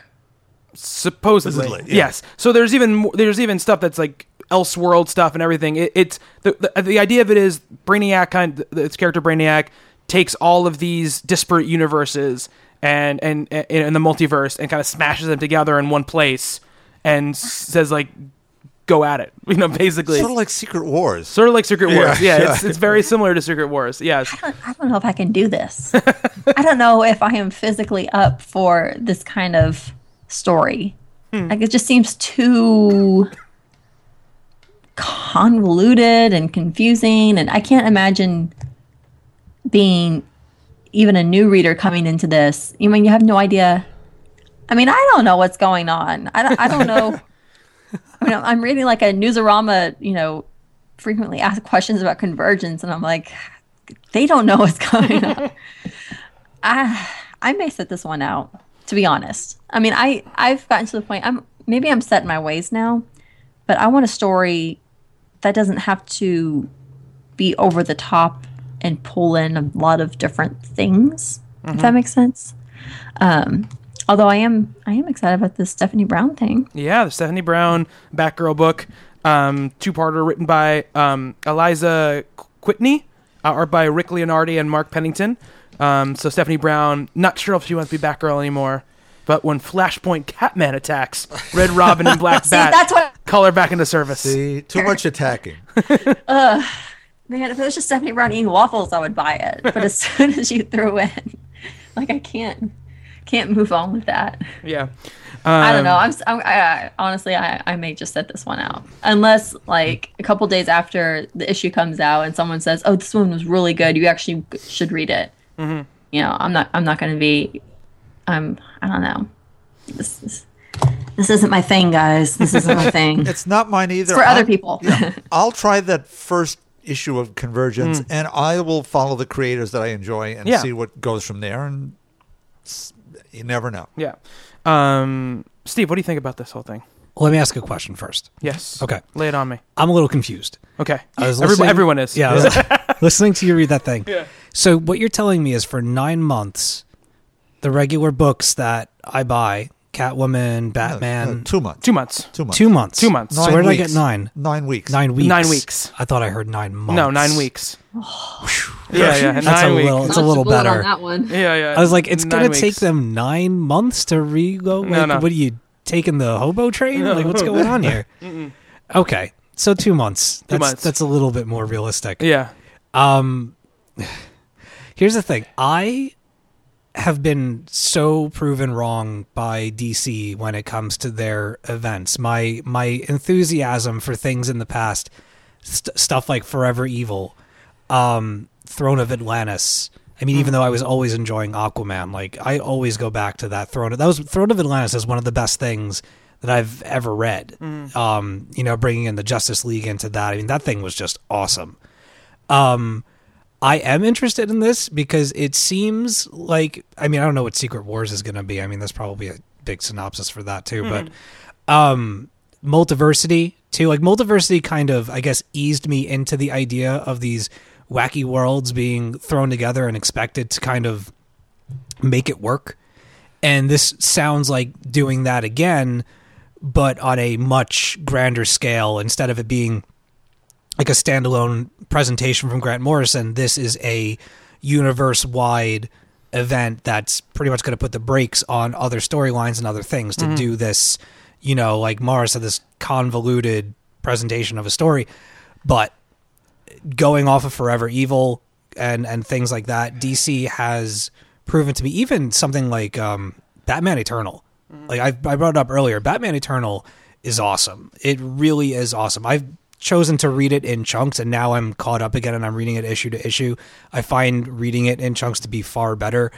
Um, but it's so bizarre, and everyone's involved, and every little corner of Gotham and stuff is just, you know, in peril, and it's super engaging, and you see weird team ups, and it's just really, really entertaining and really fast paced. Now they're going to do this giant event where they're taking all of these weird worlds and they're smashing them together and kind of sticking them in one spot to see what happens. It's like Brainiac is playing God, essentially.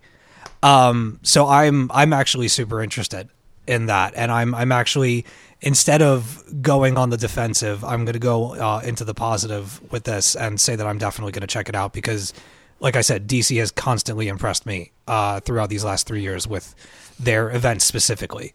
Yeah, I mean that's what I'll say too is that I always enjoy DC events more than I enjoy Marvel events. So they I think they do it in a really cool way. This is obviously very different. It's it, it's it's changing their entire release schedule and everything. So it's a little more upsetting of the apple cart than I think they normally do in, in their event structures. But even saying that, I, like Steve was saying, I think that they they pull it off better, in my opinion.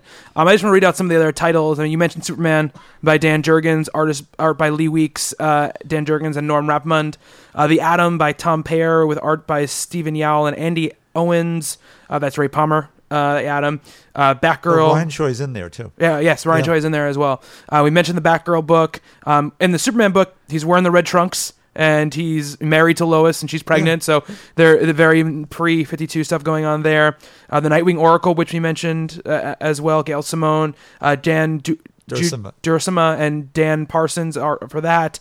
Um, Speed Force, which deals with uh, the Flashes, uh, Tony Bedard, uh, Tony Tom Grummett, and Sean Parsons on the art there.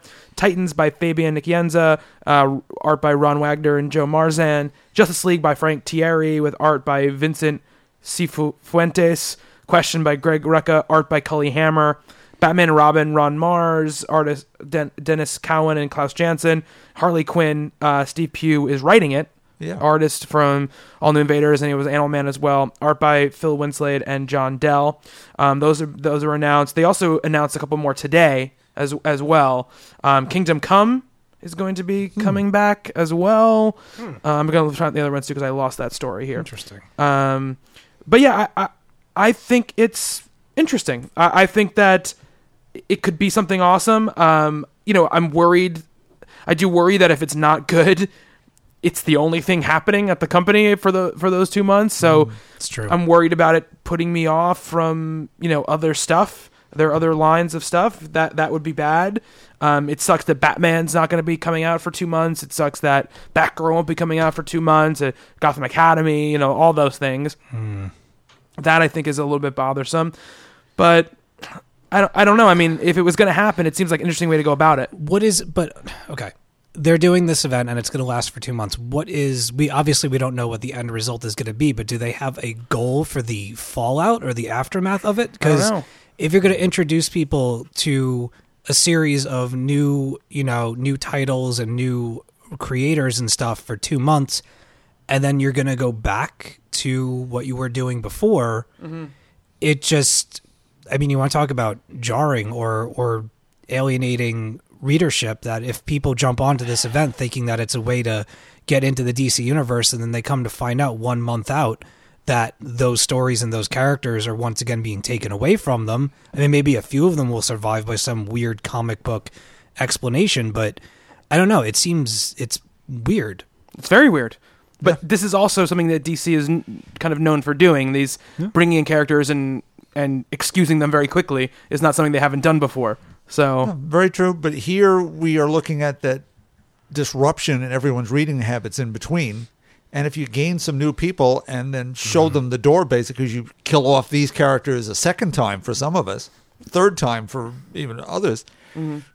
yeah, there could be some flashback, and that could be interesting how that all plays itself out. I, I think you could gain some readership here. People might stay through books they're really enjoying. I think some of the questionable ones are going to find themselves canceled. Mm-hmm. yeah, They may get replaced by 10 of these. yeah, Yeah. I mean, there's a potential for for lo- there's a huge potential for loss of readership.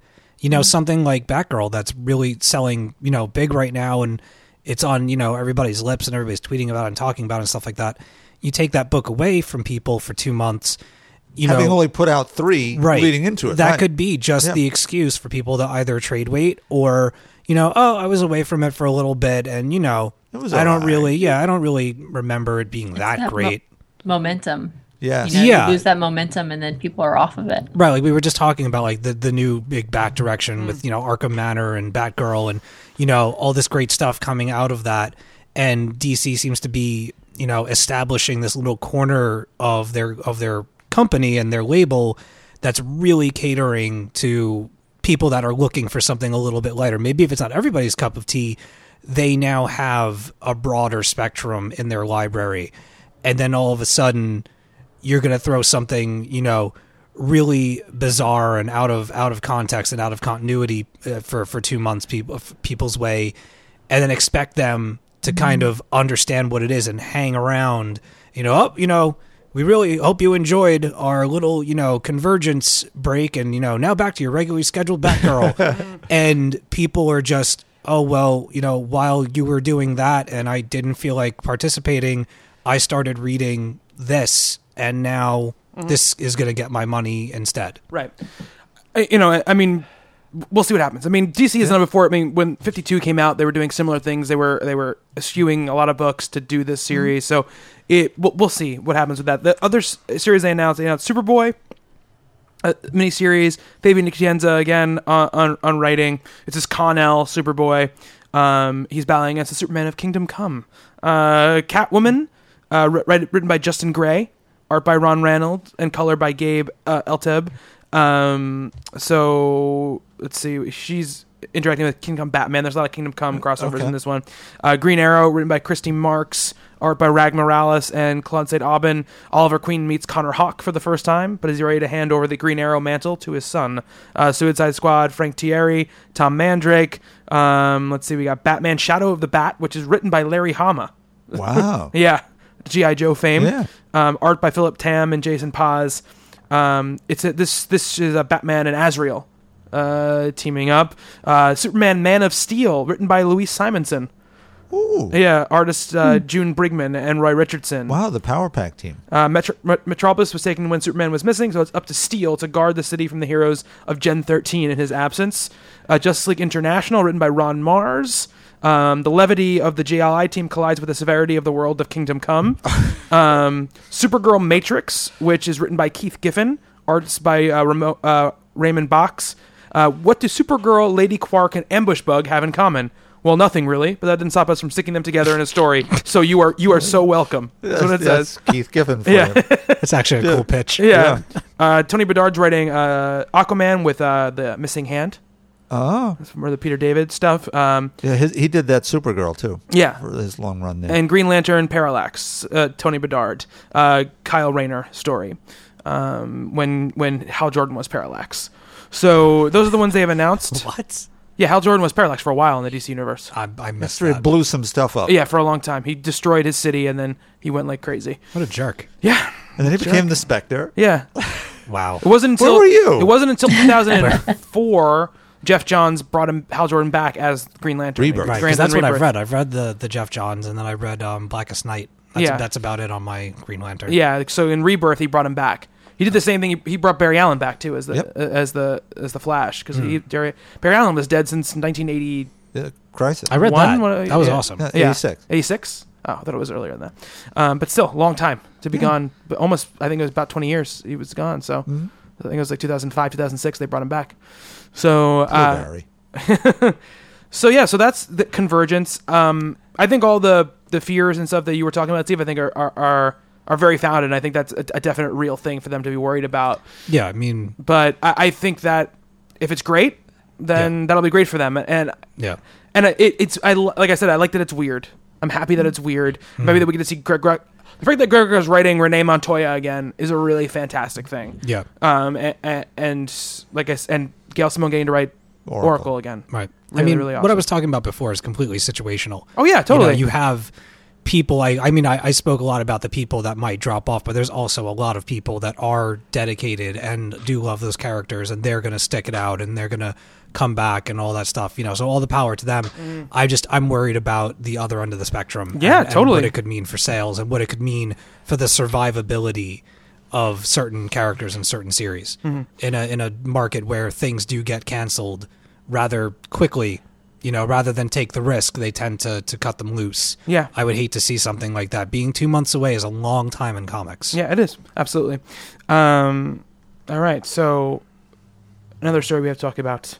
You're not going to make me cry on I'm the gonna air, make are you cry, Eh, but I, Bob, I think you, I think you've gone into a different state of uh, of acceptance with with this situation. So, um, I, I I often feel like um, when people talk about a Fantastic Four movie, whether it be actors in it or the director or the writer or anyone at Fox, it, they say things to specifically make people furious. I think I, feel so. It has to be intentional because they have they, they can't be tone deaf to, to what's happening.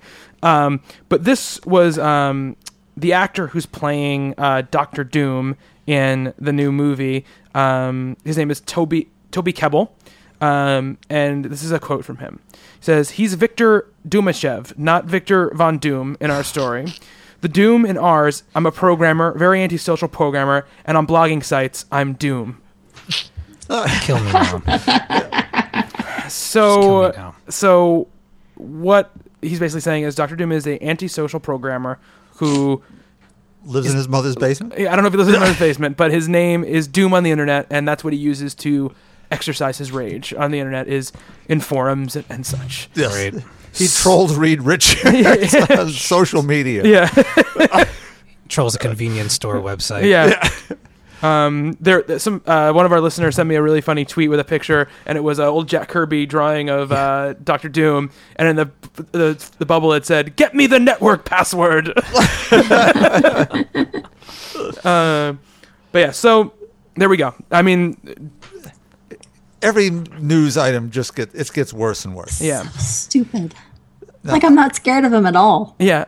I mean, it takes like I said this on Twitter. It takes away what makes him special over other villains. You know. Uh, and what I mean, and when we when we first heard this cast announcement, what was going on? Obviously, Bob, you were very emotional about it. You talked very heartfelt about it, and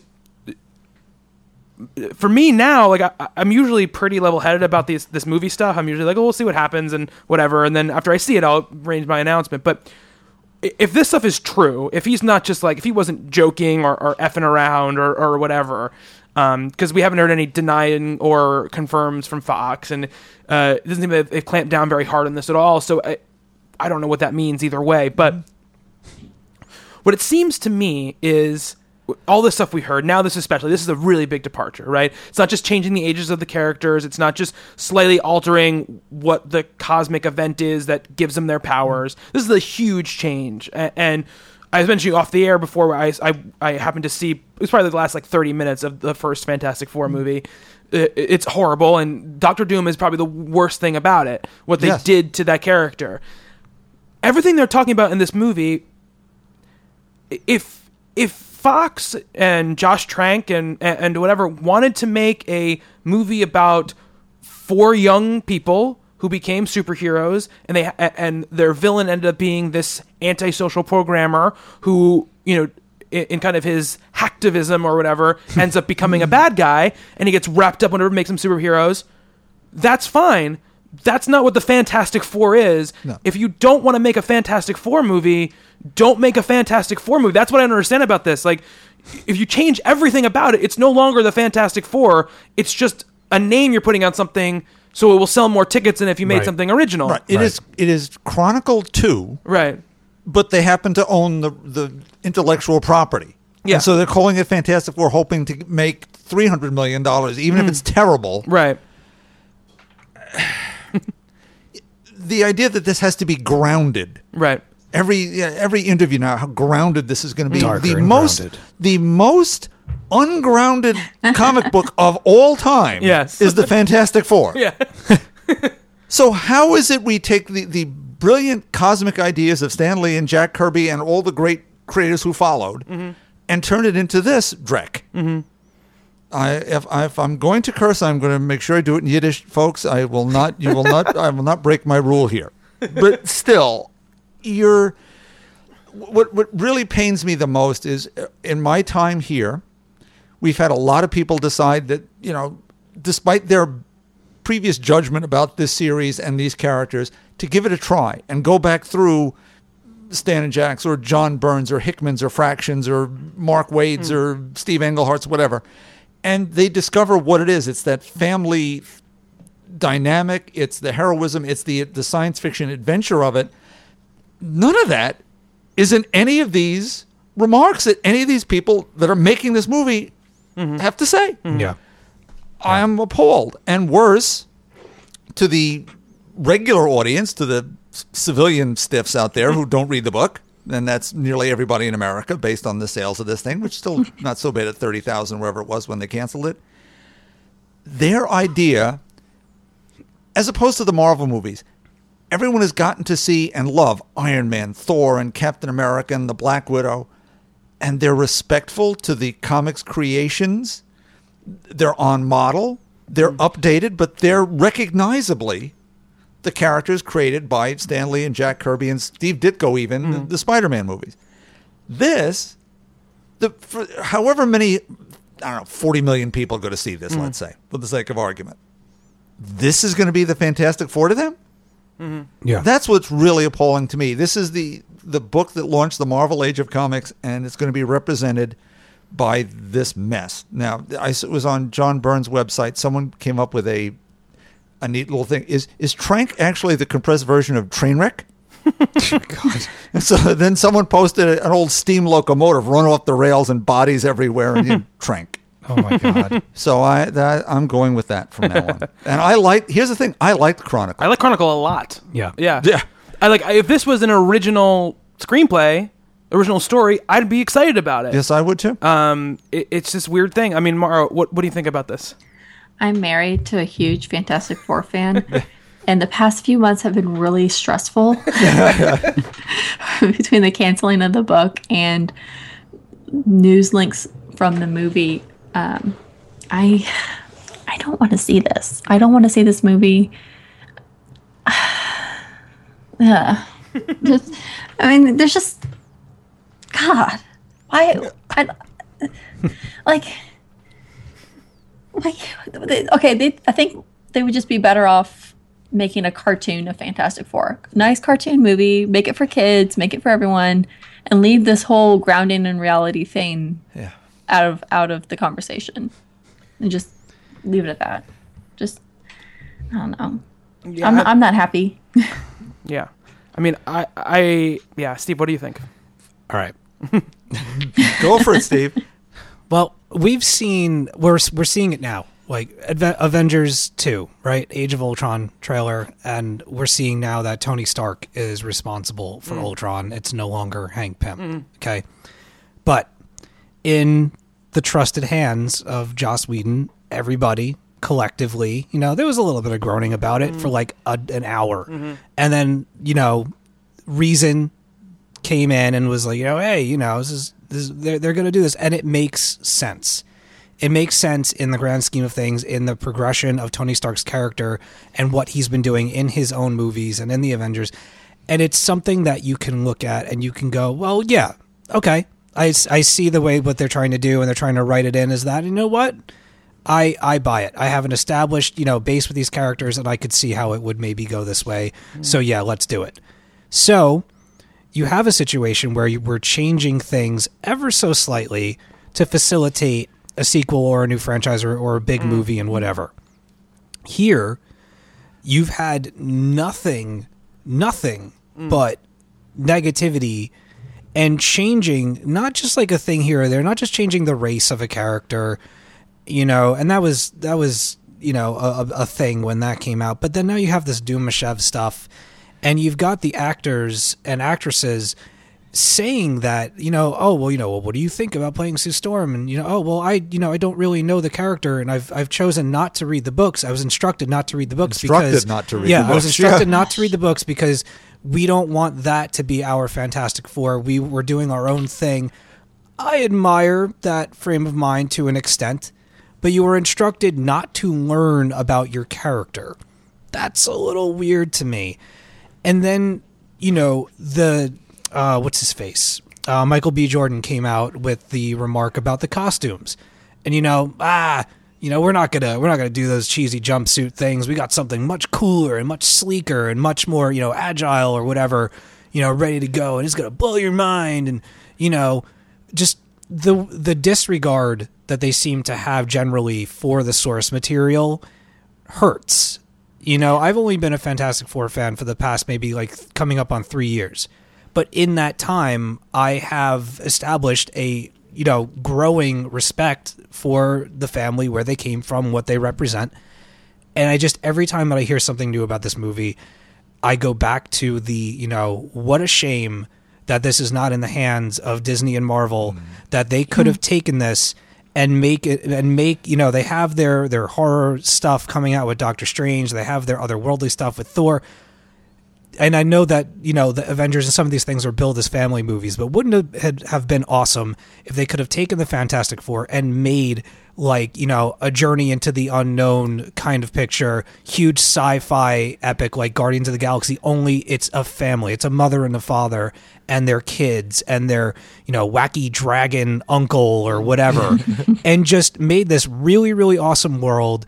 And now families, we have a family film based on Marvel's first family. No. Instead, we have, you know, Josh Trank, who I like. I liked Chronicle a lot.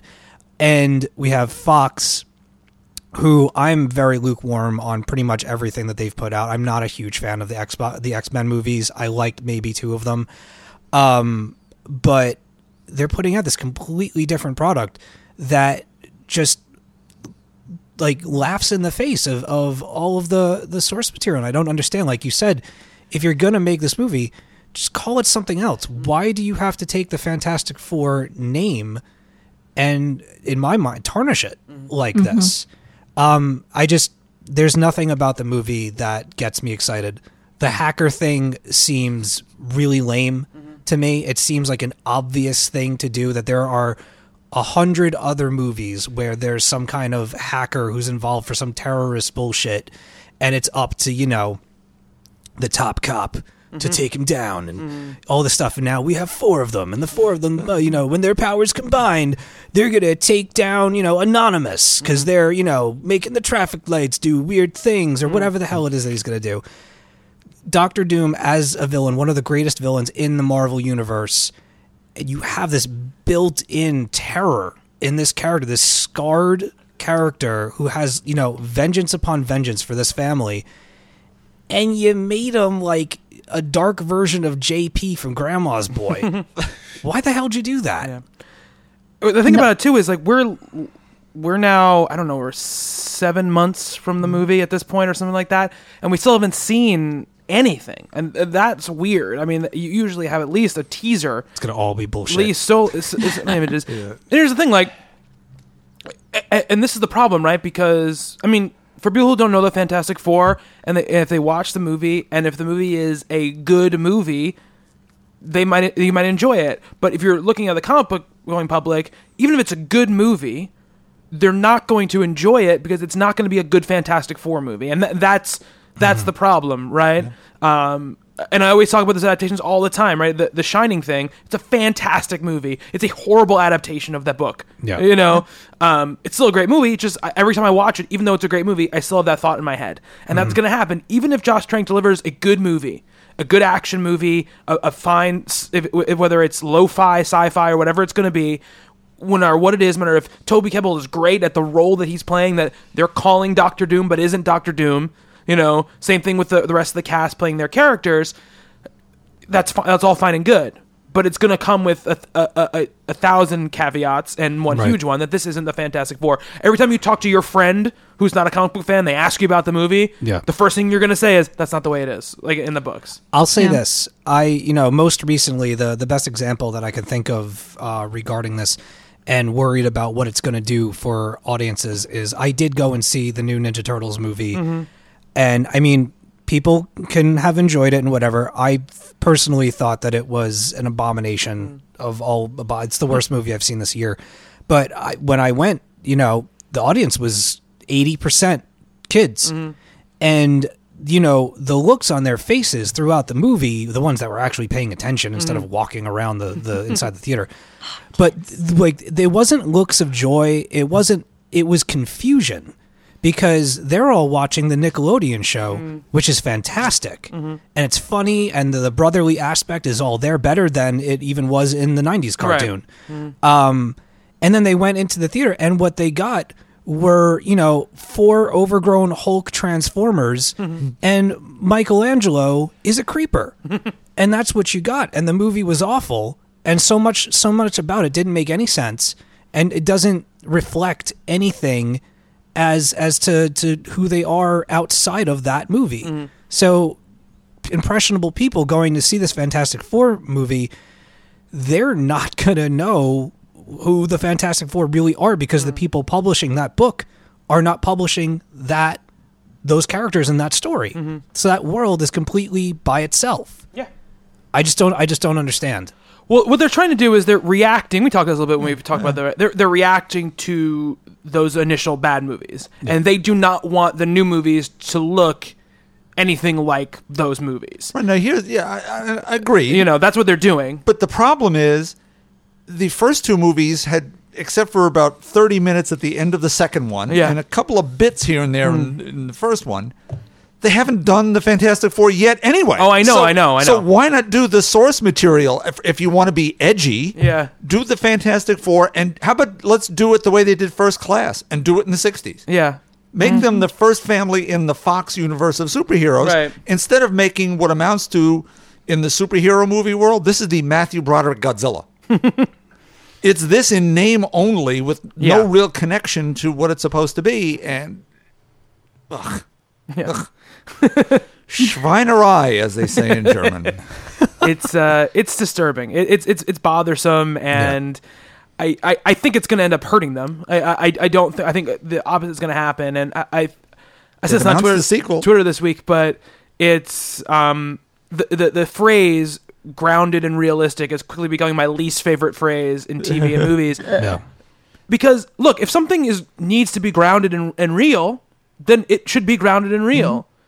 But if you, uh, but a movie called the Fantastic Four, the Fantastic Four, the movie is called the Fantastic Four.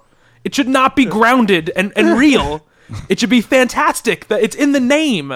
You know, it's in the effing name of the movie. This is what I'm talking about. That's the problem. And I, I it came out too because I read this story and then this is totally unrelated, but there's a story about that Scream TV show that's coming out where they said the yeah, mask it's gonna be made of flesh. Made of flesh. what? And they said it's going to be more realistic and grounded and organic. Not everything has to be realistic, grounded, or organic. Sometimes No. we just want fantasy. Who fantasy. wants to watch a realistic and organic scream anything? Yeah, I know. I- Again, uh, it- it's missing the point. And if, if look, if you if if you're Josh Trank or you're Fox and you don't want to make a big, huge, fun superhero movie of the Fantastic Four, then don't make the movie.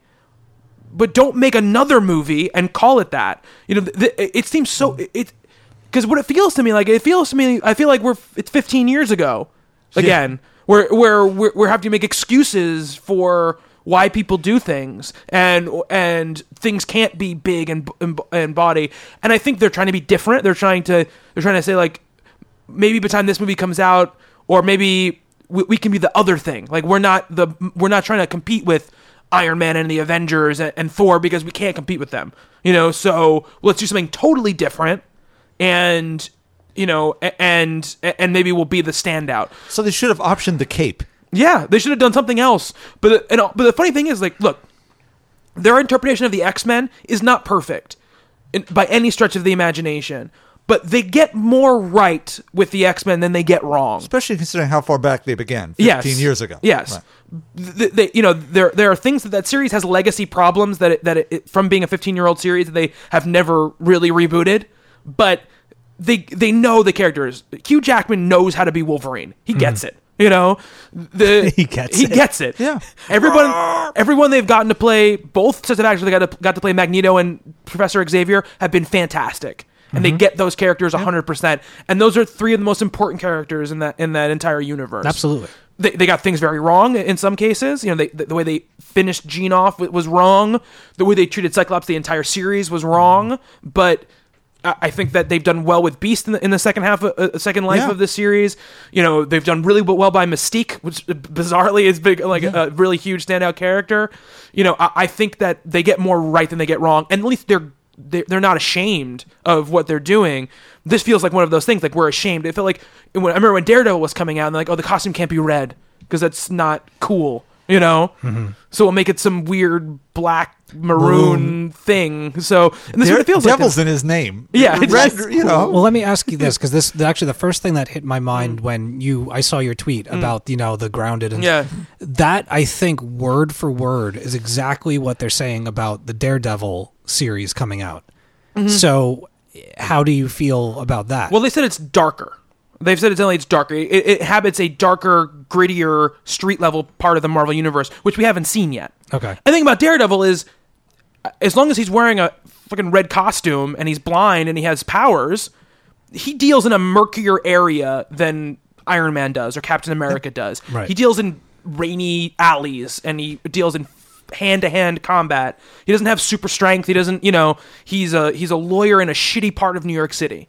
A- He's not traveling the galaxy. He's not meeting alien right, races. he's in Hell's Kitchen. Right, he's in Yeah. Hell's Kitchen. Yeah, he he he's not he is, isn't given his powers uh, uh, in, on his science faring astronaut personal f- supposedly funded astronaut mission. You know, he's he's not going through into the negative zone. I mean, he, he has, uh, I'm sure, in his history in the comic books, but they're going for it in a way that I think makes sense, right? And also, again, this is one of the things we trust what they're going to do because they haven't let us wrong yet, you know, and taking characters, making them street level makes sense. especially the slate of characters they announced. Yes. They're all the street level characters. When mm-hmm. you take Luke Cage and Jessica and, and even Iron Fist to Yeah. a certain extent, once he teamed up with Luke, you're dealing with people who had New York City as a home and fought for the streets and the mm-hmm. people in those streets. That's where they should be. Yeah. I this is not that. Yeah, I mean, if you look at the history of Daredevil as well as a comic book, it's pretty split down the middle between, you know, the the, the kind of Silver Age Daredevil and the kind of what Mark Waid is doing now, and that very street level, very rough stuff. Yeah, the Miller Right. stuff. You look at Frank Miller, you look at Ed Brubaker, you look at Brian Michael Bendis. All of that stuff is like dark and gritty, and we're on the streets in this kind of more of a, you know, I it all kind of looks like the Rucka Punisher stuff. You know, that that's what you kind of imagine. Yeah. the Fantastic Four is not that at all, and, and I, and they haven't said it's going to be street level or anything like that. And again, we haven't seen an ounce of footage f- from the film. Um, So weird. but uh, That yeah, is this a negative viral campaign? yeah, I don't know. I, I just how much crap can we pile up and get people really mad, and then we'll surprise them. It'll be good. yeah. I just feel like there's so much there's so much ill will towards it already. Mm-hmm. Like universal ill will. I know there are a couple of people that are being optimistic and are holding out and saying, you know, oh, I I admire them for, you know, doing something different. And yeah, you know, if they wanted to perhaps move things around a little bit to maybe tell a better version of the story that's been known for so long, okay, but you've just changed so much about this and there's so much negativity and just bizarre decision making that you're not instilling confidence in those who are already shaken and you keep releasing more information that's doing more harm than good. Yeah. Well, where's where's the positive though? Mm-hmm. They are taking the fans of the book and comic fans in general who aren't even fans of the book but understand its history, Mm-hmm. and you know peeing in their cornflakes at the breakfast table in essence, and not releasing anything Yeah. positively to fans of Chronicle Mm. or science fiction movies or action movies or anything else. It really- so you have nothing Yeah. to, to base any sort of confidence on. Yeah. Well, that's it. It reeks of of just not having very much confidence. Like if they were that worried, it's seven months out. Something Yeah. like that. Yeah. Okay, you put out even if it's like a teaser, you know, like a minute and change, and you just say, you know, boom, here, like this is what we're doing. This is where we're going. Check this out. You know, you should be getting excited about this. There's nothing like that anywhere. We've Do seen we even have set photos? We've No. seen one. Like That nothing got pulled- official. that got pulled down Yeah, nothing instantly. official. Yeah, we saw like a bust of uh, the top portion of the thing that wasn't even like a CGI rendering. It was just a bust that they were working from. Mm-hmm. So we haven't even seen like the rough digital or anything like that. Yeah. Um, Mara, I know you, we've kind of we railroaded the conversation. Do you have anything else you want to say about this Fantastic Four situation? I don't think I'm seeing it. I, I don't think I'm gonna go see it. to be honest, I'm and that's gonna a comic You're book gonna see it. You're gonna have to and hold that's your someone who just hand. bought like the Fantastic Four omnibus, the Yeah. Well, second yeah. volume of Hickman's run. I mean, I'm I'm not gonna. What, what they've if, already lost me. I'm Mara, not what if Mr. gonna be- Wood wants to go see it though? You're gonna have to be there and support him. Do what? Your husband wants to go see it. You have to be there and support him. I don't even think he wants to go see it. To be honest, Come on, he's gonna go see it. It's called the yeah, he'll, he'll go see it. Mr. He'll see Wood. it. Mr. Wood, yeah. That's amazing. Now- Hello, I'm Mr. Wood. Now, as I recall, Mara, didn't he propose using Fantastic Four Annual Number Three? Yeah. yeah, he did. so, um, yeah, even Sharpening his pitchfork.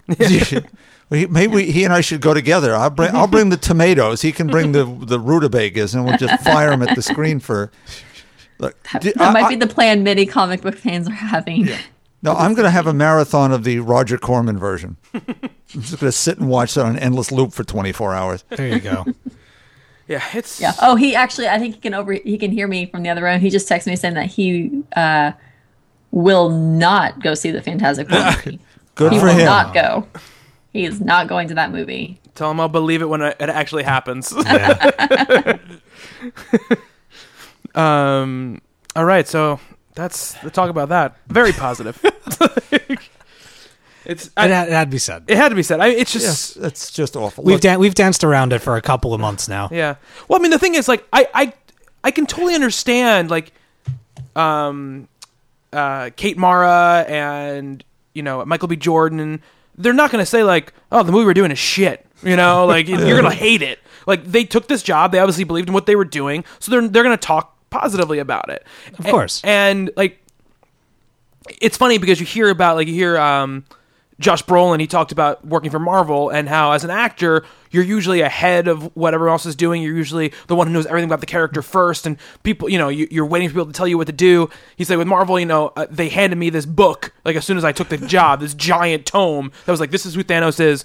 Read read all of this. Like you have to know all of this stuff. So obviously we hear that and like and they seem to be getting it right. So like, oh, maybe that's the only way to do it.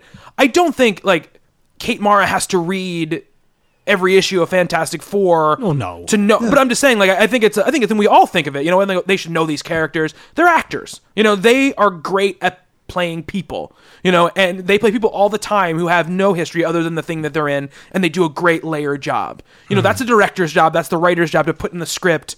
You know what is what needs to be there, and they do research on their own and they do what they need to do. But you know, I, I don't want Kate Mara like doing an impression of, of someone else. I want her to do her own thing.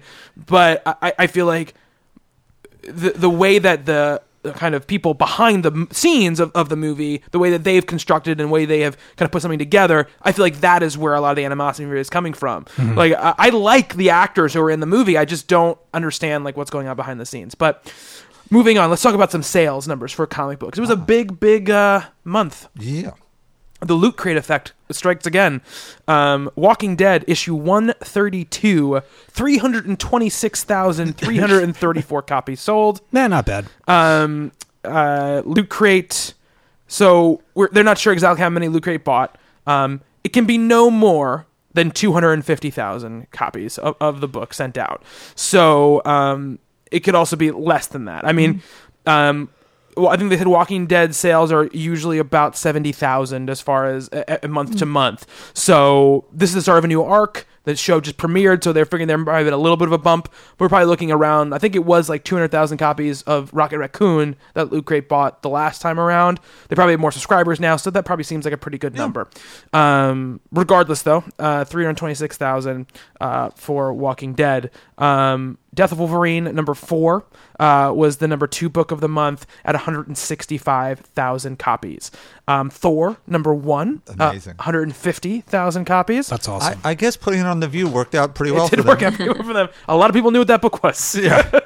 um, Death of Wolverine number three, 141,000. That's pretty amazing. That's a huge jump to four. Yeah, yeah, it is. That series sold very, very well for them. Um, Avengers and X Men Axis number one, 138,000. Uh, Batman number 35, 118,000. Um, Amazing Spider Man number seven, 116,000. Amazing Spider Man number eight, 99,000. um, you know, it's very interesting because it's it's the first. I mean, Thor number one. It, Thor is not going to stay at those numbers. Thor is going to dip, obviously, after it gets past its number one. Spider-Man is the only is the first Marvel regular series to be up there, and it's always right there every single month. It just proves over and over again how he- he is the, he is the biggest character at the company, but he seems to like we seem to. I mean, you talked about him today, but he seems to be the le- less talked about than some of the other like characters. We talk about we talk about the Avengers way more than we talk about him as far as like you know the things that push the company forward. We talk about Wolverine a lot more, but Spider Man is selling you know two hundred thousand books every single month, which Yeah, is I'm- crazy. I mean, what's going on in Spider-Man right now is huge. It is Like it's it's you know spanned out to so many other titles. Mm-hmm. There's you know Spider Verse stuff everywhere. Uh, but uh, if with that said, it still manages to feel like its own little corner of the Marvel U doing its own little thing. Mm-hmm. You know, like it's it's remained contained, yeah. even though it's everywhere. It feels con- at least to me it does. Absolutely, no, I agree with you. Um, Harley Quinn Annual uh, was the number nine book of the month, uh, selling ninety-seven thousand copies at five ninety-nine. So that was pretty big. A lot of people with books that smell like kitty litter in, in, their, in their long boxes. I, it's pretty. I, I, I'll have to say to you, I, I knew that the Harley Quinn book was going to be popular, but this has far exceeded Yeah. what I ever thought the book was going to do. I, I thought it was going to be a very good, well-selling book, Right. but not this. 40, 50 would have been. Yeah, exactly. solid Not in the number, yeah. '80s and the '90s every month. If people are actually looking to jump onto it, uh, Amazon has the hardcover containing the zero issue and one through eight for twelve dollars. Oh wow. Yeah, I picked that up. Um, let's see what we got here. Um, the next two Avengers and X Men Axis books at eighty-seven and eighty-four thousand. Um, out there, I, I, you know, it, obviously it's a pretty big jump from one to two for Yeah. those, but th- I think the the the promising numbers for them is that it's a very small depreciation Two from to two three. to two to three. So it seems like that will probably be the numbers where they kind of hit Mm-hmm. for a little while. Which I mean, they're going to be very happy with three books a month that sell eighty-seven thousand. Yeah. they'll be very very happy. Um, Justice League uh, 35 and 34 uh, are 75,000 a piece. Um, Captain America the last issue of uh, that the Steve Rogers as Captain America run 74,000.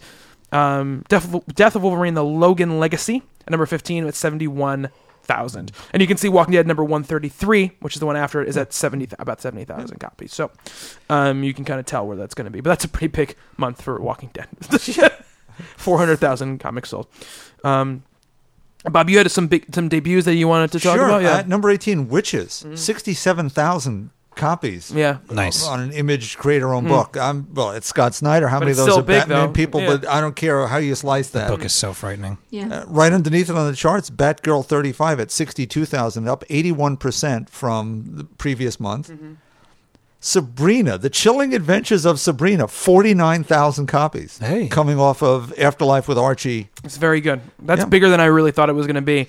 Um, I will say that I mean it's probably dip quick, but just on the it's you can see how the Guardians and you can already tell by the, what Marvel's doing. They're starting to there's so many Guardians books are going to be around in the next year. But Guardians three thousand, which is the um, the Dan Abnett book, um, right? Abnett, or Yeah. one of the two. Yeah, Yeah, Dan. Abnett. Yeah. Um, and it's kind of like the old Guardians of the Galaxy, Guardians three thousand, number one issue, fifty eight thousand copies. Yeah. That. Rocket Raccoon's still at 57. Yeah, Rocket Raccoon's still doing very well. Gotham Academy, 43,000. Mm-hmm. Not so bad. I mean, it- Batgirl was going to sell more because it was still Batgirl. Mm-hmm. This is something outside the superhero universe aimed at a completely different marketplace. And as Mara said before, what are the digital numbers on Gotham Academy? Right. Yeah, does that push this to 70 more? You know, when we were at, at New York Comic Con and you, you heard Axel Alonso talking about Ms. Marvel sales being historic digitally, I'm sure this is that same, absolute same marketplace. So I, it, could it even double? Maybe. Hmm. Actually, speaking of Ms. Marvel, it was the number one trade. Yeah, I saw that nine thousand. I think Yeah. it was nine thousand. Yay! so happy. And that book is still at 32,000 after all these months. So you're still looking at a real solid success there. Such a great book. The team up stuff with her and Spider Man and Wolverine Yeah. has been fantastic. and now Lockjaw. Yeah. Can I keep him? He followed me home. Hysterical. Why does he have a tuning fork on his head? That's how he transports. Oh, I know that. I was that was one of the Oh. lines from the book. Oh, that's the question that we all ask when we see him anyway. you have to ask Jack Kirby that. Uh, interestingly, Catwoman went up 10% itself to 25,000. So the new direction seemed to help that. He- There are a couple as a, that I'm interested in just to see what will happen next month. One is the number 75 book on the charts, Wonder Woman 35, which is the last Azzarello Chiang, mm-hmm. which was marginally up half a percent, but that's at 35,000 copies, which is basically where it was when it relaunched three years ago. Mm-hmm. Right. We'll see is, is 36 a rise and then 37 a fall? Is it status quo? Is it a different 36,000? That's going to be interesting. I think I think number thirty six. You're going to see a big bump. I think you're going to see a huge bump mm-hmm. because every, it's been highly publicized. Everyone knows it's a new team. The movie was just officially announced. The third, it'll have a bump. What happens after that? No idea. I think eventually you see it probably go back to this number. This seems to be the number in which Wonder Woman sells, right? Yeah. We've seen it, it's proven out uh, after a couple years of depreciation from the new 52 bump. But I, I think you're going to see a big jolt at first. I mean, I'm going to buy it, and I haven't bought Wonder Woman in how many and how many years? So I, I have to buy one to avoid the criticism. I have to have one so I can say, look, I read this, and that's mm. why I'm saying what I'm going to say. But I think it's interesting. There might be 100,000 very different Wonder Woman readers mm-hmm. of books, not counting fans of the character and all the rest of it. And is the old 52 35,000 different than the new 52 version, different than the 35,000 that will buy this new one? And Yeah. could you find a book that will sell to all of them? Meanwhile, Sensation, which is amazing, mm-hmm. it's sensational. Sorry. is selling as well. is selling, you know, 15, 18, 19,000 and whatever it sells. digitally. I mean, but that's the thing about it. I think that book probably makes them money, makes them good amount of money. The fact that it's it's selling fifteen or eighteen thousand in print after it's already been out digitally, I think is a very good sign for that Yeah. book. I mean, the- one of their biggest hits is Injustice, and that sells about eighteen thousand copies. Yeah. Um, when it comes out in print, so I think that that's a good sign for them. And I think you're right. I think it's. I think most people probably reading Wonder Woman now probably weren't reading it three years ago.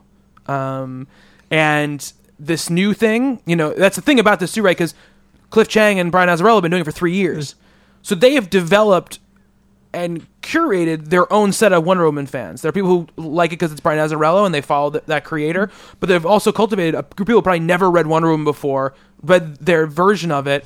Now, whatever this David Finch and Meredith Finch version is going to be, um, whether it's going, it's not going to be like the version in that, no, no matter what it is, no matter if it goes in direction you want, Bob, or direction you don't want, or direction we want, or whatever it is, it's going to be way different. So I don't know how they're going to react to this new Wonder Woman. Uh, there could be two sets of people with outrage. There Yeah. could be the Azzarello Chiang people and my group and Mara's group, and Yeah. we'll all we'll all pick it. Yeah, I mean, because the people who who like that Azzarello Chiang Wonder Woman love that that Yeah. book, and so I, I'm very interested to see what happens. I mean, Mara, what are you thinking about the Wonder Woman that's coming out today? Um, I can't remember if it was Bob or Carolyn that sent me the email about Meredith Meredith Finch not reading any previous Wonder Woman. That was Carolyn. Yeah. That was Carolyn. Yeah, yeah. That's that's a red flag to me. If you're gonna write a superhero who is over seventy years old and not read anything but the just just the previous run, then yeah, I I have no idea what's gonna come out. Yeah, I mean, I'll she buy a- it. interview went out came out today, I believe. Uh, I think it was Newsarama, where she, uh, you know, she obviously backtracked on what uh, David had said earlier and talked about her as a feminist icon and, and all this stuff. Uh, she's and the interview is really good. I recommend people read it if if they get the chance. It was a good interview. Um, yeah, I don't know what to think about the new one at all. We'll talk about it on Misfits, though. Yes, we will. The next topic, Wonder Woman. We'll have to see what happens with that. I'm interested. I mean, at least I'm gonna buy it. So we'll we'll see what happens with that. any other any other sales stuff, Bob, that you that you saw that was interesting to you? Um, Well, it's- X Factor picked up seven percent just in time for it to be canceled. Uh, actually, the other thing I want to talk about, you talked about movies, was the Captain Marvel uh, issue eight, which was it's at its twenty, where it always seems to be. And I don't know what the digital sales are. Someday we'll we'll hack into those numbers. I'd like to see what number nine is, which was sort of a, a jumping on point you could start, and the movie announcement just preceded it. So we'll see what those numbers do for that. Yeah. Um, and uh, She Hulk, I believe, is at 21,000. Obviously, yep. just canceled as well. Um, and the trade sales were at about 3,000 for, for the month. So, not, you know, burning up the charts uh, on there yeah. either. Um, but obviously, like I said, it was a 12 issue arc and they didn't give it to anyone else. I mean, Ms. Marvel, we said volume one, no normal. Um, it's at 7,000 hundred uh, on sales yeah. for that. Um, Hawkeye Volume Three, L.A. Woman was the number two, but very close in sales on that same number. Uh, Batman Volume Four, uh, Zero Year Secret City, uh, seventy five hundred. East of West Volume Three, and then Batman Volume Five, Southern Bastards uh, Volume One. Wow, um, at sixty four hundred. It's a great book. Yeah, Harley Quinn um, hardcover, as we were talking about, uh, at fifty six hundred um, amazing spider-man volume 1 parker luck at uh, 5000 moon knight uh, volume 1 from the dead about 5000 right there tied with batman death of the family book and joker mask which came out which is like the fifth time that book has been uh, uh, sorry no that's number 10 it's just the, the way that it was put together is very strange. Um, yeah, and uh, Nailbiter Volume One managed to get in at uh, number eleven at forty three hundred, but Did, did you read the newest issue of Nailbiter? I haven't yet. No, Very well. the one guest starring by Michael Bendis. Yeah. yeah. which I think is very funny. Doesn't go the way you think it would. Um, but yeah, so it was a big, big uh, month for for comic books. Um, let's see here. Here, here are the those numbers. Um, so the vital statistics, as denoted by Comichron, um, the top 300 comic books sold 8.41 million copies, up 8% versus same month the previous year, up 36% versus the same month five years ago, um, up 42% from 10 years, and 30% up from 15 years ago. So up no matter what how you how you slice it. It's Yeah. up. Um, category to date for year 69.17 million copies sold though it is down 3 that is down 3% from last year. We had a couple really bad months um, in the past couple months. Um, all comics sold by diamond in units is up 10.14% um, from the same month uh, the previous year. Um, top 300 comics had a sales worth of 31.94 million which is obviously up 10% from the same month the previous year which is the only one that really matters because all the other one the t- prices are so different because it's up 87% from 10 years ago In dollars. in Yeah. dollars Nice. yeah um, it's tw- 200 $262.38 million made so far um, the trade paperbacks made 8.82 million which is up again from the, all the previous years in the last 15 years. Um, and it, that's a 73.51 million dollars um, so far this year. Interesting to hear because you can you can kind of see why we always talk about why don't they don't go trade only, but the the the paper the monthly issues you know quadruple the, the sales of of in, in dollars. Um, so yeah. So and as far as uh, market share goes, unit share Marvel was 36% to DC's 31% with Image at 12.28. Um, dollar share Marvel 34%, DC 27%, Image 9%, IDW 5%, Dark Horse 4%, Dynamite 2, Boom about 2 as well. Um, The indies, the non-big two, are making inroads. yes. it's all it's down to sixty-one percent for the big two now. Yeah. Which, Which was- was seventy-five percent if you went back probably five years. Yeah. So definitely, definitely the the the the, the playing field is evening out for sure. on. Coming up behind you. Uh, was that your Victor von Domashev impression? No, I could do a much better one than that. Okay. I won't. I won't. I'll see. I've got to auto. I'll have Bobby auto tune me. Of the famous Victor von Domashev, Yes. the famous hacker. I imagine. and- I think it's asthma. Sorry, I'm being very, uh, very stereotypical right now. but so are they. So it's okay. Yeah, Pigeonholing. You can't pigeonhole Doctor Doom. Can't pigeonhole Dr. Doomshev. Take out the garbage first.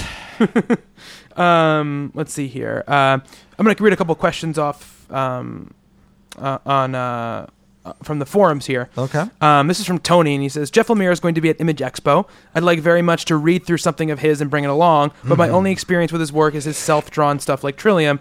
And al- although I totally understand why people dig his writing, his art is a major speed bump for me. I simply cannot stand it. That being the case, what would you put in my hands uh, of his as here? This is what he can really do. This is awesome. Also, this is drawn by someone else entirely. I will tell you. Uh, Yeah. Steve, we'll go to you next, and I think you're gonna have to share the same sentiment I do. Yes. If you want to see what Jeff Lemire can do entirely, then nothing that he has just written is going to give that to you. Um, the uh, you read the Underwater Welder or read Essex County. Those are the two things I'd say um, as far as easily digest. Like Sweet Tooth is amazing, but, Sweet Tooth is like a sprawling, huge. But he doesn't like the art. I know. I'm just saying. If you want to see what he can do entirely, those are the two biggest examples of why people love Right. his work. Um, if we're not talking about stuff that he is drawn, I would say Animal Man is the thing I would point to the most. Yep. Yeah, That's my. That's where I weigh in as well. yeah. Animal Man. Animal Man is great, but as great as Animal Man is, it's not as great as other things. You know, that's the thing about it. Yeah. Green Arrow is also very good. Um, the art by Andre Sorrentino is fantastic. Um, but those are the things I would say. I mean, I I can understand if you're looking for realistic looking stuff, why you have a problem with the way this stuff looks. But if you like his writing and you haven't read Essex County, um, then you need to read Essex County because it's you have to think of it as more like an impressionist painting than you can think of it as looking for realism in the way the stuff looks. Right. Uh, you know, that's the thing. I mean, I I don't. I, I, I his other stuff that like the team books and stuff he's written I haven't really loved so um I can't really recommend those. Uh, Mara, have you read any Jeff Lemire stuff? Uh, I would have recommended Underwater Welder if Mm. the person didn't have a problem with the art. But never mind. Um, all right, so let's see here. What else we got? Um, I had another one here. I have to cut this down so I don't sound like an idiot. Um, um, let's think about this one. This is from Angel Cakes eighty three uh, on the forum. I'm planning next semester a superhero themed English Comp two class, writing and research, next semester with a focus on superheroes as modern mythology, um, where ethics and human id- identity are explored through stories. I can't really have them read a lot of fiction in class, but I do want to give them options of comic runs and graphic novels they can choose from to read on their own time and spur research papers. So to shamelessly have other people write my lesson plans for me, what do you think I should include in a list of suggestions of comic runs, comic runs and or graphic novels that are both fairly accessible to mostly non-comic readers and ethically complicated enough to give them material to write about? I'm already planning to show them the Iron Man film, to show them clips of the many film, TV iterations of Superman, and to show them a Buffy episode. Hmm, good start. Like, so what's the subject again? Mythology? Yeah, yeah, it's um, an English Comp 2 class uh, with the focus on superheroes as modern mythology. Okay, as modern mythology. Okay. Yes. Um, where ethics and human identity are explored through stories. So, Bob, you have anything new? I would look. Everyone's going to say Watchmen and so on and so forth. I would Marvels would be something I would suggest r- right off the bat. Marvels is awesome. You know, Kingdom Comes a little very superhero centric, and you have to really know the continuity, but still also very good. Watchmen certainly. Astro City, go back to the originals on that. Be very very good. Uh, ethics. go ahead. Come go back around Yeah. to me. I'll, Uh, the I'll movement? ruminate. Gail Yeah, The there you go. That'd be great. right, one for Steve. yeah, great choice. Um, Superman Birthright, uh, Yeah. Mark Waid. I was Um, going to say that. I stole it, Mara. Well, I have another one. It's okay. It's a it deals very much with not only who Superman is and who Lex Luthor is, but also the way they deal in a in the modern context of, of what the, the power set means and what how everything goes. I think also in Superman vein, also Red Sun, I think is interesting as well because it deals with the idea of nature versus nurture and uh, and stuff like that. Um, and, and switching the two people and seeing how they both kind of come out uh, uh, in raised in different cultures. Uh, Mara, what did you have? Um, as far as superheroes as modern mythology, when I think of mythology, I think of cause and effect. Um, so I was thinking, what is, and Bob could probably help me out with this one. What is the the collected trade that has the story of Diana um, breaking Max Lord's neck? Is it Mission's End or is it? Probably would be Mission's End because that was the end of the. Is that Zero Hour? Okay. Uh, yeah, that was coming up to identity, Identity crisis. Crisis, Identity where- crisis. Yeah. yeah so going into kind of how our heroes are also held accountable for their actions i think that would be a, a good example of um, exploring the modern myth through that Interesting. Very interesting. On the Wonder Woman thing, I would add the. It was a graphic novel one shot, Amazonia. Uh, Phil Winslade did the art as a set of woodcuts, and it was William Messner-Loebs. Set in a Vict- it's an Elseworld set in Victorian London, and it g- flashes back and forth through time and the oppression of women, and you get into the lots of royal stuff and some surprises about the connections there. All right. Cool. I mean, I think also. I mean, I mean, looking at. I don't know how like far back you want to take them, and because they, they are students, and I, I think giving them original comic book runs, Stan Lee, Jack Arias, might be t- a little I tough for them to, to take. Um, uh, you know, so maybe finding the more kind of updated versions of those stories or whatever you want to do. Someone who's done it, um, just because of the audience you're going for. But I think that very much. I think we talked about Spider-Man a lot in that Spider-Man versus Batman thing we talked about. But his sort of speaking of cause and effect, the reasons why he does what he does, and, and kind of this life of attrition that he's living for for the mistake that he made, I think is interesting in, in, a, in a giant sweeping motion. So. I don't know what you can find to encapsulate that in a short period of time, but uh, um, I mean, I will always recommend Spider-Man Blue to, to anyone Yeah. because that deals very much in all of his losses and all of that, and it's very much cause and effect. Look, the first story in Amazing Fantasy 15 is probably eight pages. It's true, and it's great. It's still Yeah. really great. I mean, I read it last year, and and, and it's still a great read. Um, but he, he's a definitely a character I think works very well in, in, in that thing.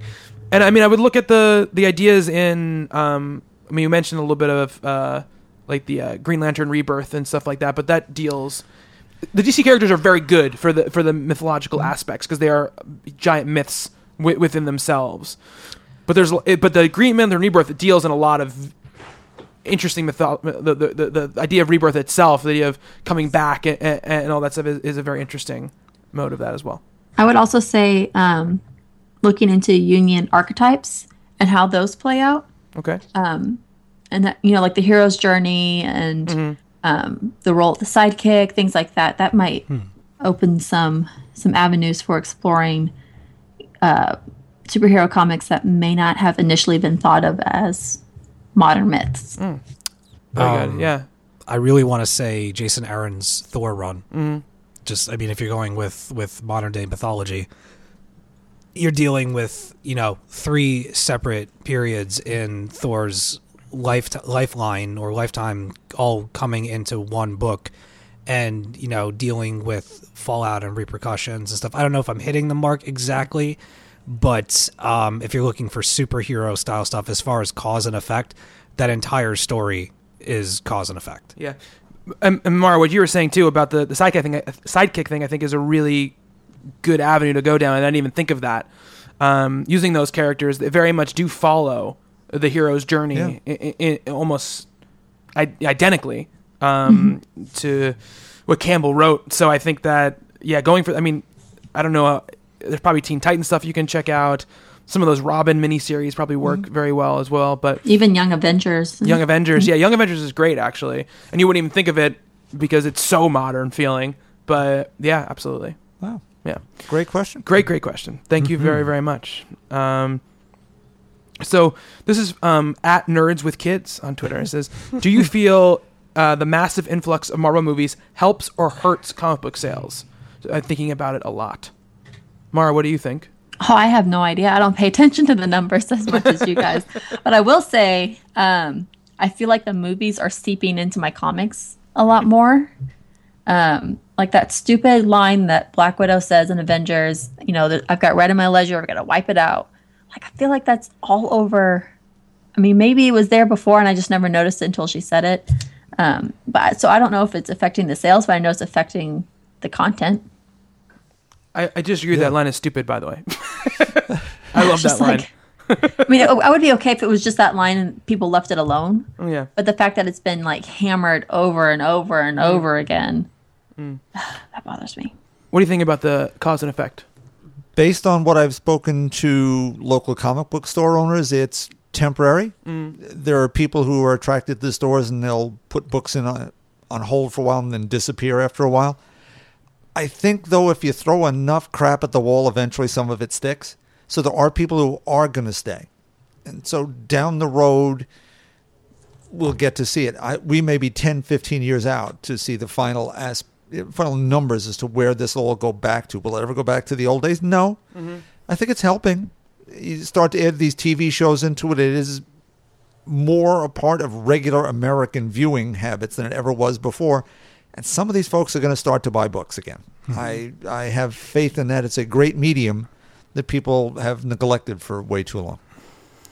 Yeah, Um, Steve. I see it. I mean, I think it's. I think ultimately it's helping because I try to picture a place like Barnes and Noble, and you know, you're in Barnes and Noble, you're doing your thing, you're going to the YA section or whatever, and you pass their graphic novel section, and you had just come over from, you just left the AMC theater, and you saw a trailer for Age of Ultron, or you went to go see Big Hero Six, or mm-hmm. whatever, Captain America Two, and now you're walking past and you see, you know, Captain America, Winter Soldier, Brubaker, yada yada. Mm. Where in a in a time where you would have just it wouldn't even have caught your peripheral vision and you would have just walked right past it. Now that you saw it in the corner of your eye, you stop and you go over and you pick it up and you look at it because hey, I just saw this. What does it look like on the comic book page? And curiosity wins out, and you know you go to check it out. Um, but then there's the other half where people perhaps that like that kind of superhero information through their movies and don't necessarily need them in comics. Uh, it could also be that people feel with all these movies flooding the market that they're getting more than enough of these comic book heroes. They don't need to, you know, investigate the books because there's just going to be another Marvel movie, you know, at least two or three of them within the next year. So why bother? Um, but ultimately, I think it's helping because I think if anything, it's putting these characters and this brand in the spotlight more so than it's ever been because the theater audiences are so large that you know your grandparents know who Captain America and who Thor is in at least some kind of detail mm-hmm. now or even your kids. You know your kids know who they are because of the Avengers movies and because of all the stuff at the schools and whatever and it's cool to like comics again. Mm-hmm. You know like you're now part of this group of people that are into all these fantastic stories and all these creators and it's its own little you know corner of the entertainment universe that it's like accepted now to be you know to be a part of. You mentioned a book that you read that's got like you know you mentioned rat queens. All of a sudden you've got droves upon droves or the Carol Corps and you know you just put something like that up on the internet. Oh i just read captain marvel and people you don't even know will flock to weigh in on your enthusiasm and be like yeah yeah blah blah blah so yeah i think it's i think it's helping Um, another know. thing, I guess I forgot to mention the the area I live in um, is near Walmart home office. So we have like the cleanest, nicest Walmarts in the country, and it's awesome. Um, but there's always people in business clothes like arranging things, trying to figure out, taking pictures of displays. And one thing I noticed, and I don't know if it's in other Walmarts, but over by school supplies, when you first walk in, is a tower of graphic novels for upcoming Marvel movies. So they had, or you know, Marvel movies that are popular. So they had um, like the first five issues of Guardians of the Galaxy collected in a trade for five dollars. Right there next to like all the school supplies. They had um, a Spider-Man one. They had a Winter Soldier one. Um, they had part of an X-Men one. I don't remember which run it was, but they had all these like super cheap, cheaply made Marvel graphic novels that tied in with the movies right next to school supplies in September. Brilliant idea. So it was, it's pretty awesome. So at least there's there's some effort being made in at least one Walmart. Yeah. Um, there's also now um, when I went to into the city uh, last weekend, Penn Station inside of the like the newsy stands where they sell the popcorn and the beer. Um, all the magazines they now have a rack dedicated to DC titles. So there's like a little mini DC comic book shop inside of you know the various places in Penn Station. Yeah, I mean, I also think that, like Bob was saying before, too, it's we're never going to know until they release the numbers digitally because I feel like most people who who are casually going to these movies who want to know more about these characters, they're going to buy the stuff on a on their iPad. You know, they're not going to go to a comic book store to buy it because they probably don't know where one is, and and and. And and so they're going to go on their mm-hmm. iPad and they're going to go, okay, well, let me buy Thor 1 through 5, and then I'll read them and see what I think of them. And either they get really confused or they, they really like it or whatever it is. So I don't think you, I don't think you're going to know w- w- that stuff. I, I think that but I, I also think it we as comic book fans want it to happen because we want the numbers to go up. We want to make sure that the industry is healthy. But look, here's the here's the deal. It could be comic books, it could be novels. Some people just watch the Harry Potter movies and they don't read the books. You know, Eh, some people just watch Lord of the Rings. They don't read the books. You know, you know, Hunger Games, whatever it might be. Some people just prefer watching things to reading things, whether they have pictures or not. And it, the we I don't like to think of the movies as advertisements solely for people to come read something else, you know?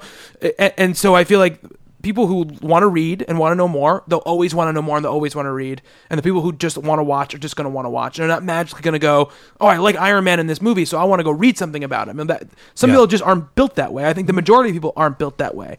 Think majority of people watch and they go, "Oh, I can't wait to watch another thing with Iron Man in it." Like that's what they say to themselves, and that's also fine. Like I don't read everything that all the stuff I watch is based on, you know. So I, I think it's totally fine. Um, that's gonna that's gonna do it for the questions for for this. We have some more questions set up, and we'll definitely get to them in, in the in the coming weeks.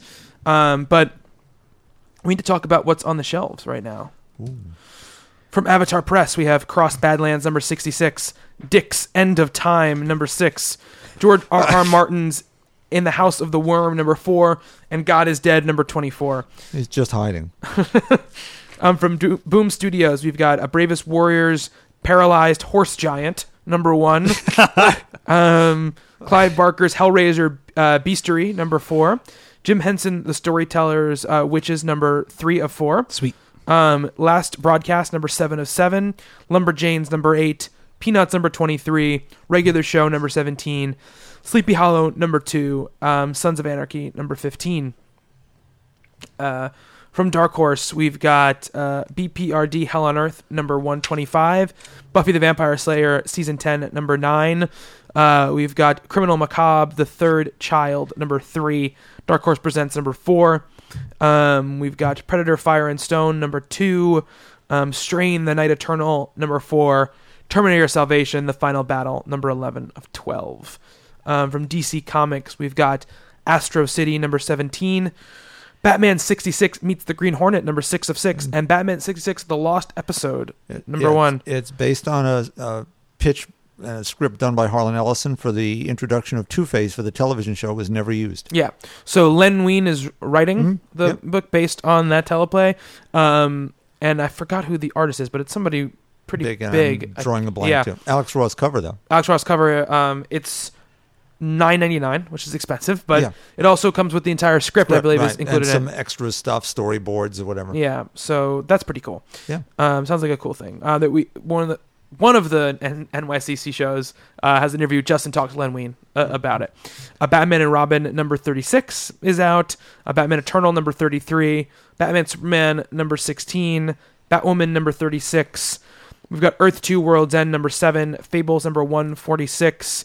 Um, we've got Harley Quinn number 12, Green Lantern New Guardians number 36, um, Justice League number 36, Injustice Gods Among Us year 3 number 4, Multiversity Pax Americana number 1. That's the Charlton characters this time around. Yes, yeah. it is. Yeah.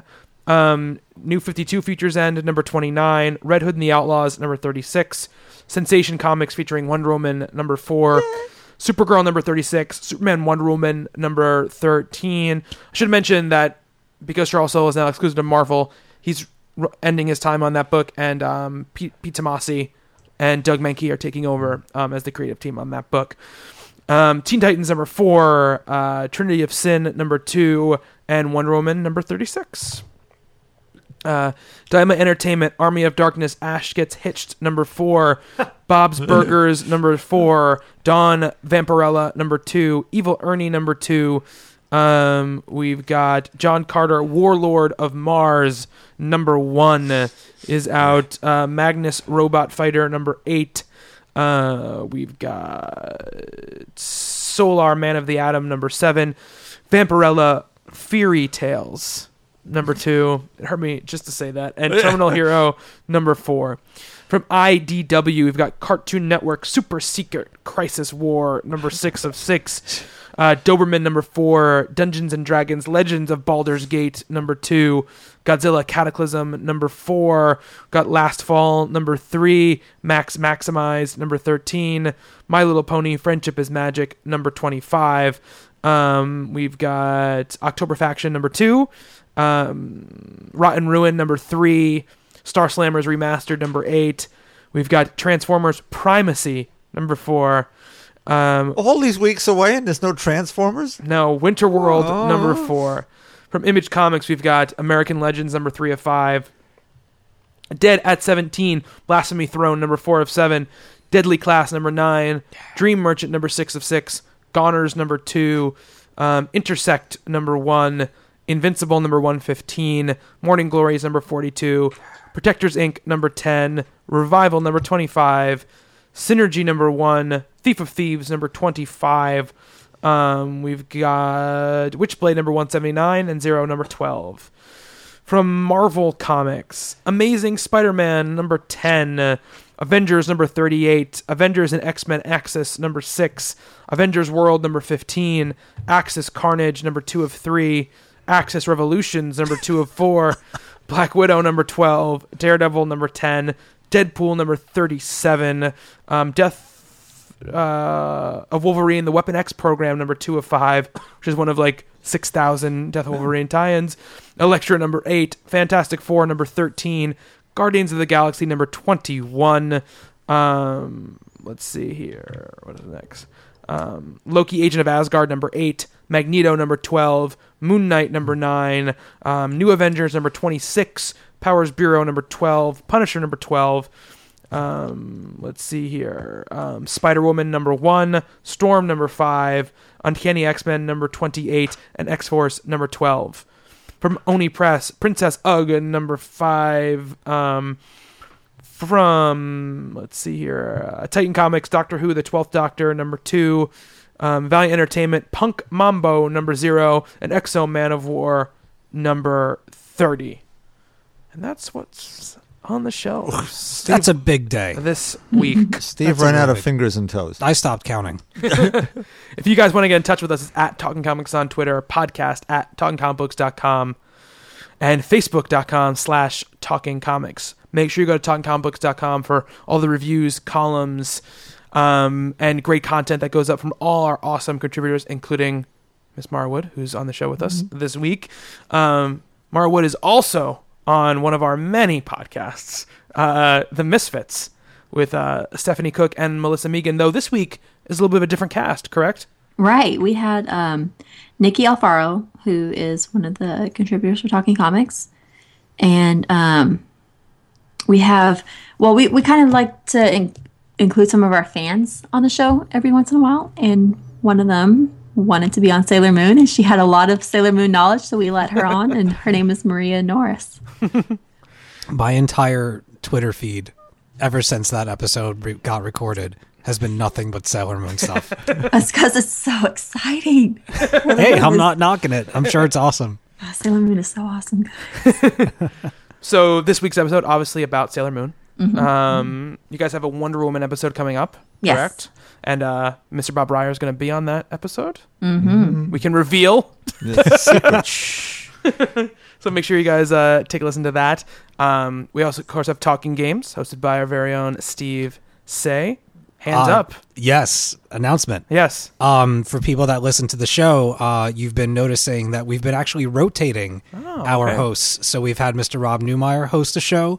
Uh, Justin has hosted a show, and uh, this week Ms. Jackie Turner is hosting. a Look show. out. Oh Yeah. boy! And then uh, and then I'll be back on hosting duties the following week. All right. What are you guys talking about this week? This week we're having like a games cavalcade because this month in particular, these past two weeks, they, you know, the gaming industry decided just to dump everything on you all at once. We've been finagling things with Target, buying games that we didn't even play. I went in today to trade in a game that I bought last week and purposefully did not open so that I could grab Far Cry 4 and Never Alone. And we're basically we're going to be playing catch up and and kind of edging ourselves into our end of the year awards, which will be uh, recorded very soon, probably um, in the beginning or middle of uh, December. Awesome. I may have to crash this party tomorrow. this, See, see Jackie host a podcast? yeah, I gotta watch this one. Um, and uh, make sure you guys check out Talking Valiant, obviously with Adam Mm-hmm. Shaw, um, and uh, Talking Movies with uh, Brian Verderosa, and uh, soon to be Chris Olifant again. But Chris ju- just moved to Florida, Ah. so they're setting up like a you know, kind of a by phone thing. But he's been rota- they've been rotating cast members. They've been doing a David Lynch um, section. So oh my they god! did. Um, did Karen guest on that? No, they did Blue. should. They did Blue Velvet, and then they just did Mulholland Drive. Oh, they have they're- to. ugh. They got to do a Racerhead so they can explain it to me because I'm Yeah. still not sure. What I, that I got to movie's listen to about. the one about Mulholland Drive so they can explain it to me. uh, Karen wrote a whole thing on it. yeah, she, It's like she's seven crazy. pages. It's yeah. crazy. Yeah, that movie is crazy, and David, Lynch, it's a great topic. It's a he's a very good director for a podcast forum because there's a lot to talk about when it comes to his stuff. It's not like oh, I thought it was good. Are you excited for the Twin Peaks revival? I have n- never seen Twin Peaks. Oh boy. I've seen some of it. I haven't seen it either. It's okay. Yeah. Thank you, Mara. um, and I, I've seen some of it because Karen rewatched it like uh, like earlier this year, but I didn't really see everything. I saw the first couple episodes, and then it was kind of in and out. And it doesn't even matter because I feel like watching it out of order and in random spurts is just as easy to digest Yes. as if you watch it all the way through. I feel like if I watch it in like random spurts, then maybe I'll get like the weird David Lynch language that he's trying to give to you Good point. so bizarre. way his so brain good. works. Um, all, I, I, I I saw Mulholland Drive one time, ten years ago Mm-hmm. or whatever when it came out, or I think it was even before that. I think it was two thousand and one that it came out or Mm-hmm. whatever, thirteen years ago.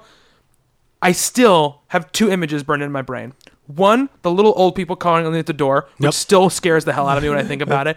And the second time the guy goes behind the dumpster and that like horrible homeless man or Mm-hmm. Yep. woman or whatever it is is behind the dumpster, those two images are still burned into my brain. I saw them movie once 13 years ago. That's what he does. Yeah. Wait, if you ever make it to the end of Twin Peaks, there'll definitely be more than a few images that are burned into your Yeah. brain. So it's a very interesting thing. Check out those shows. Um, If you guys want to get in touch with us personally, I'm at Bobby Shortle on Twitter. Steve, Uh, I am at dead underscore anchorus on Twitter. Mara. At Mega Maramon. I appreciate, even though you're sick, you doing the voice. Yes, Thank you It very made it much. better. Made it It, better. it, it's true. It made it more gravelly. I think Hugh said it's a Mega Maramon marathon going It's- on right now. it's- uh, Mega Marathon. Wait, Mega Mara Marathonamon. I think so. That's That awesome. works. And Bob, your email address. Bob Reyer at talkingcomicbooks.com. Um, so that's gonna do it for the show, guys. Thank you again so much for listening to the the shows in the middle. Um, if you guys haven't checked out the the Hellboy book club yet, because you feel like maybe you couldn't listen to it because you haven't read it, I say still listen to it, and I think it'll make you want to read it. So check that out. Thank you guys so much for still interacting and. Um, everyone's obviously thank you so much for all the the congratulations and the well wishes and um, it, was it was really really great. Thank you to everyone who suggested things in San Francisco for Karen and I do. It was really really great. Um, but we're back regularly scheduled now. Um, yeah, so we're, we'll be back next week too, and we're coming up to our end of the year awards too. So if you guys have any ideas, send some emails in and jog our memories about some books we might have forgotten. We're definitely gonna need it. Um, but yeah, that's gonna do it for this week's show. So for Steve, uh, Bob's interrupting me. Of course I am. We have one more thanks. Sammy Castle, oh yes, absolutely. I almost forgot. uh, who great fan and listener, and sent a lovely care package to all of us filled with personally selected goodies of all sorts. I've got a Goodies they were. yes, uh, Steve holding in his hands a l- complete set of Marvel trading cards in pristine mint condition. yeah, condition. the first series of Yeah. Marvel Trading yes, Cards. I uh, as Sammy knows, I had a I had a thing for these cards growing up, and uh, I had this series at one point, and then unfortunately lost it in a uh, garage sale, so that I was not aware that it Mm-hmm. Yeah, was part of. lost it. right. yeah. Um, so to have these back and to have them be in such pristine condition, um, I am going to get a binder with the card pages and display these in order as nicely as I as I can. And uh, just thank you so so much for, and along with everything else you sent as well. But these this is definitely the gem of my little pile, and uh, I really really appreciate it, man. Thank you so much. So the, the, the card you have on top there, that's Yeah. the Black Spider-Man card. Uh, another huge memory of mine was that I think I think it's number. Is it number two? Is it number eight? Is two. It's two. Okay. Wow. okay. um, uh, I so remember because I had the whole set and had it all laid out in the binder, but you know you leave a hole for the order of the Yeah. card that's supposed to be in, and that card was the card I was missing, and no one I knew had the card. There was no I couldn't trade with anyone, and I still remember the day on the um, on the bus opening up the pack of Marvel cards I got from the Ben Franklins that day and getting that card and like being so excited and so happy that I had the Black Spider-Man card. Um, and I always I always remember too looking at the Spider-Man card, and I think it's the same with the Black Spider-Man card, but you know on all the cards it lists like their their enemies, Yeah. and everyone has like three or four enemies, and the Spider-Man card it's like it takes up the entire like back half of the card is his enemies. I always thought that was so cool that he had all of these people who just couldn't stand him. I thought that always that was like that was great. Yeah, they're really arch uh, arch enemies. Doctor Octopus, Hobgoblin, Kingpin, Venom. It goes on. Yeah, it's a huge, huge list. Everyone else has like you know three. Yeah. It's like Captain America's like Baron Zemo, the Red Skull, you know, and then for all the all the rest, it, it's it's just great. But yeah, those cards are amazing, and I, I I love those. And I was I remember being disappointed by the second series Yeah. because they looked more like baseball cards. Like I didn't like that they, they they didn't feel as I don't know like Comic book. No, Comic it was booky. it was these, and it was the Marvel Masterpiece series. Mm. The Marvel Masterpiece. Some of those cards still, I, I could see them in my mind's eye. They're incredible. That incredible. was the painted set? yeah, they've got them at tour. They have them in like a long box, Mm. um, but they're not numbered and they're not complete. Mm. So you could go, you know, sifting through them to find which ones you want, but uh, it feels dirty to me. yeah absolutely yeah. Um, all right, so that's gonna do it for the show for Steve, it's good to be back. Bob, Yeah, I was going to say that. and Mara. Y'all took my phrase. I have been Bobby. Until next time on Talking Comics, to be continued.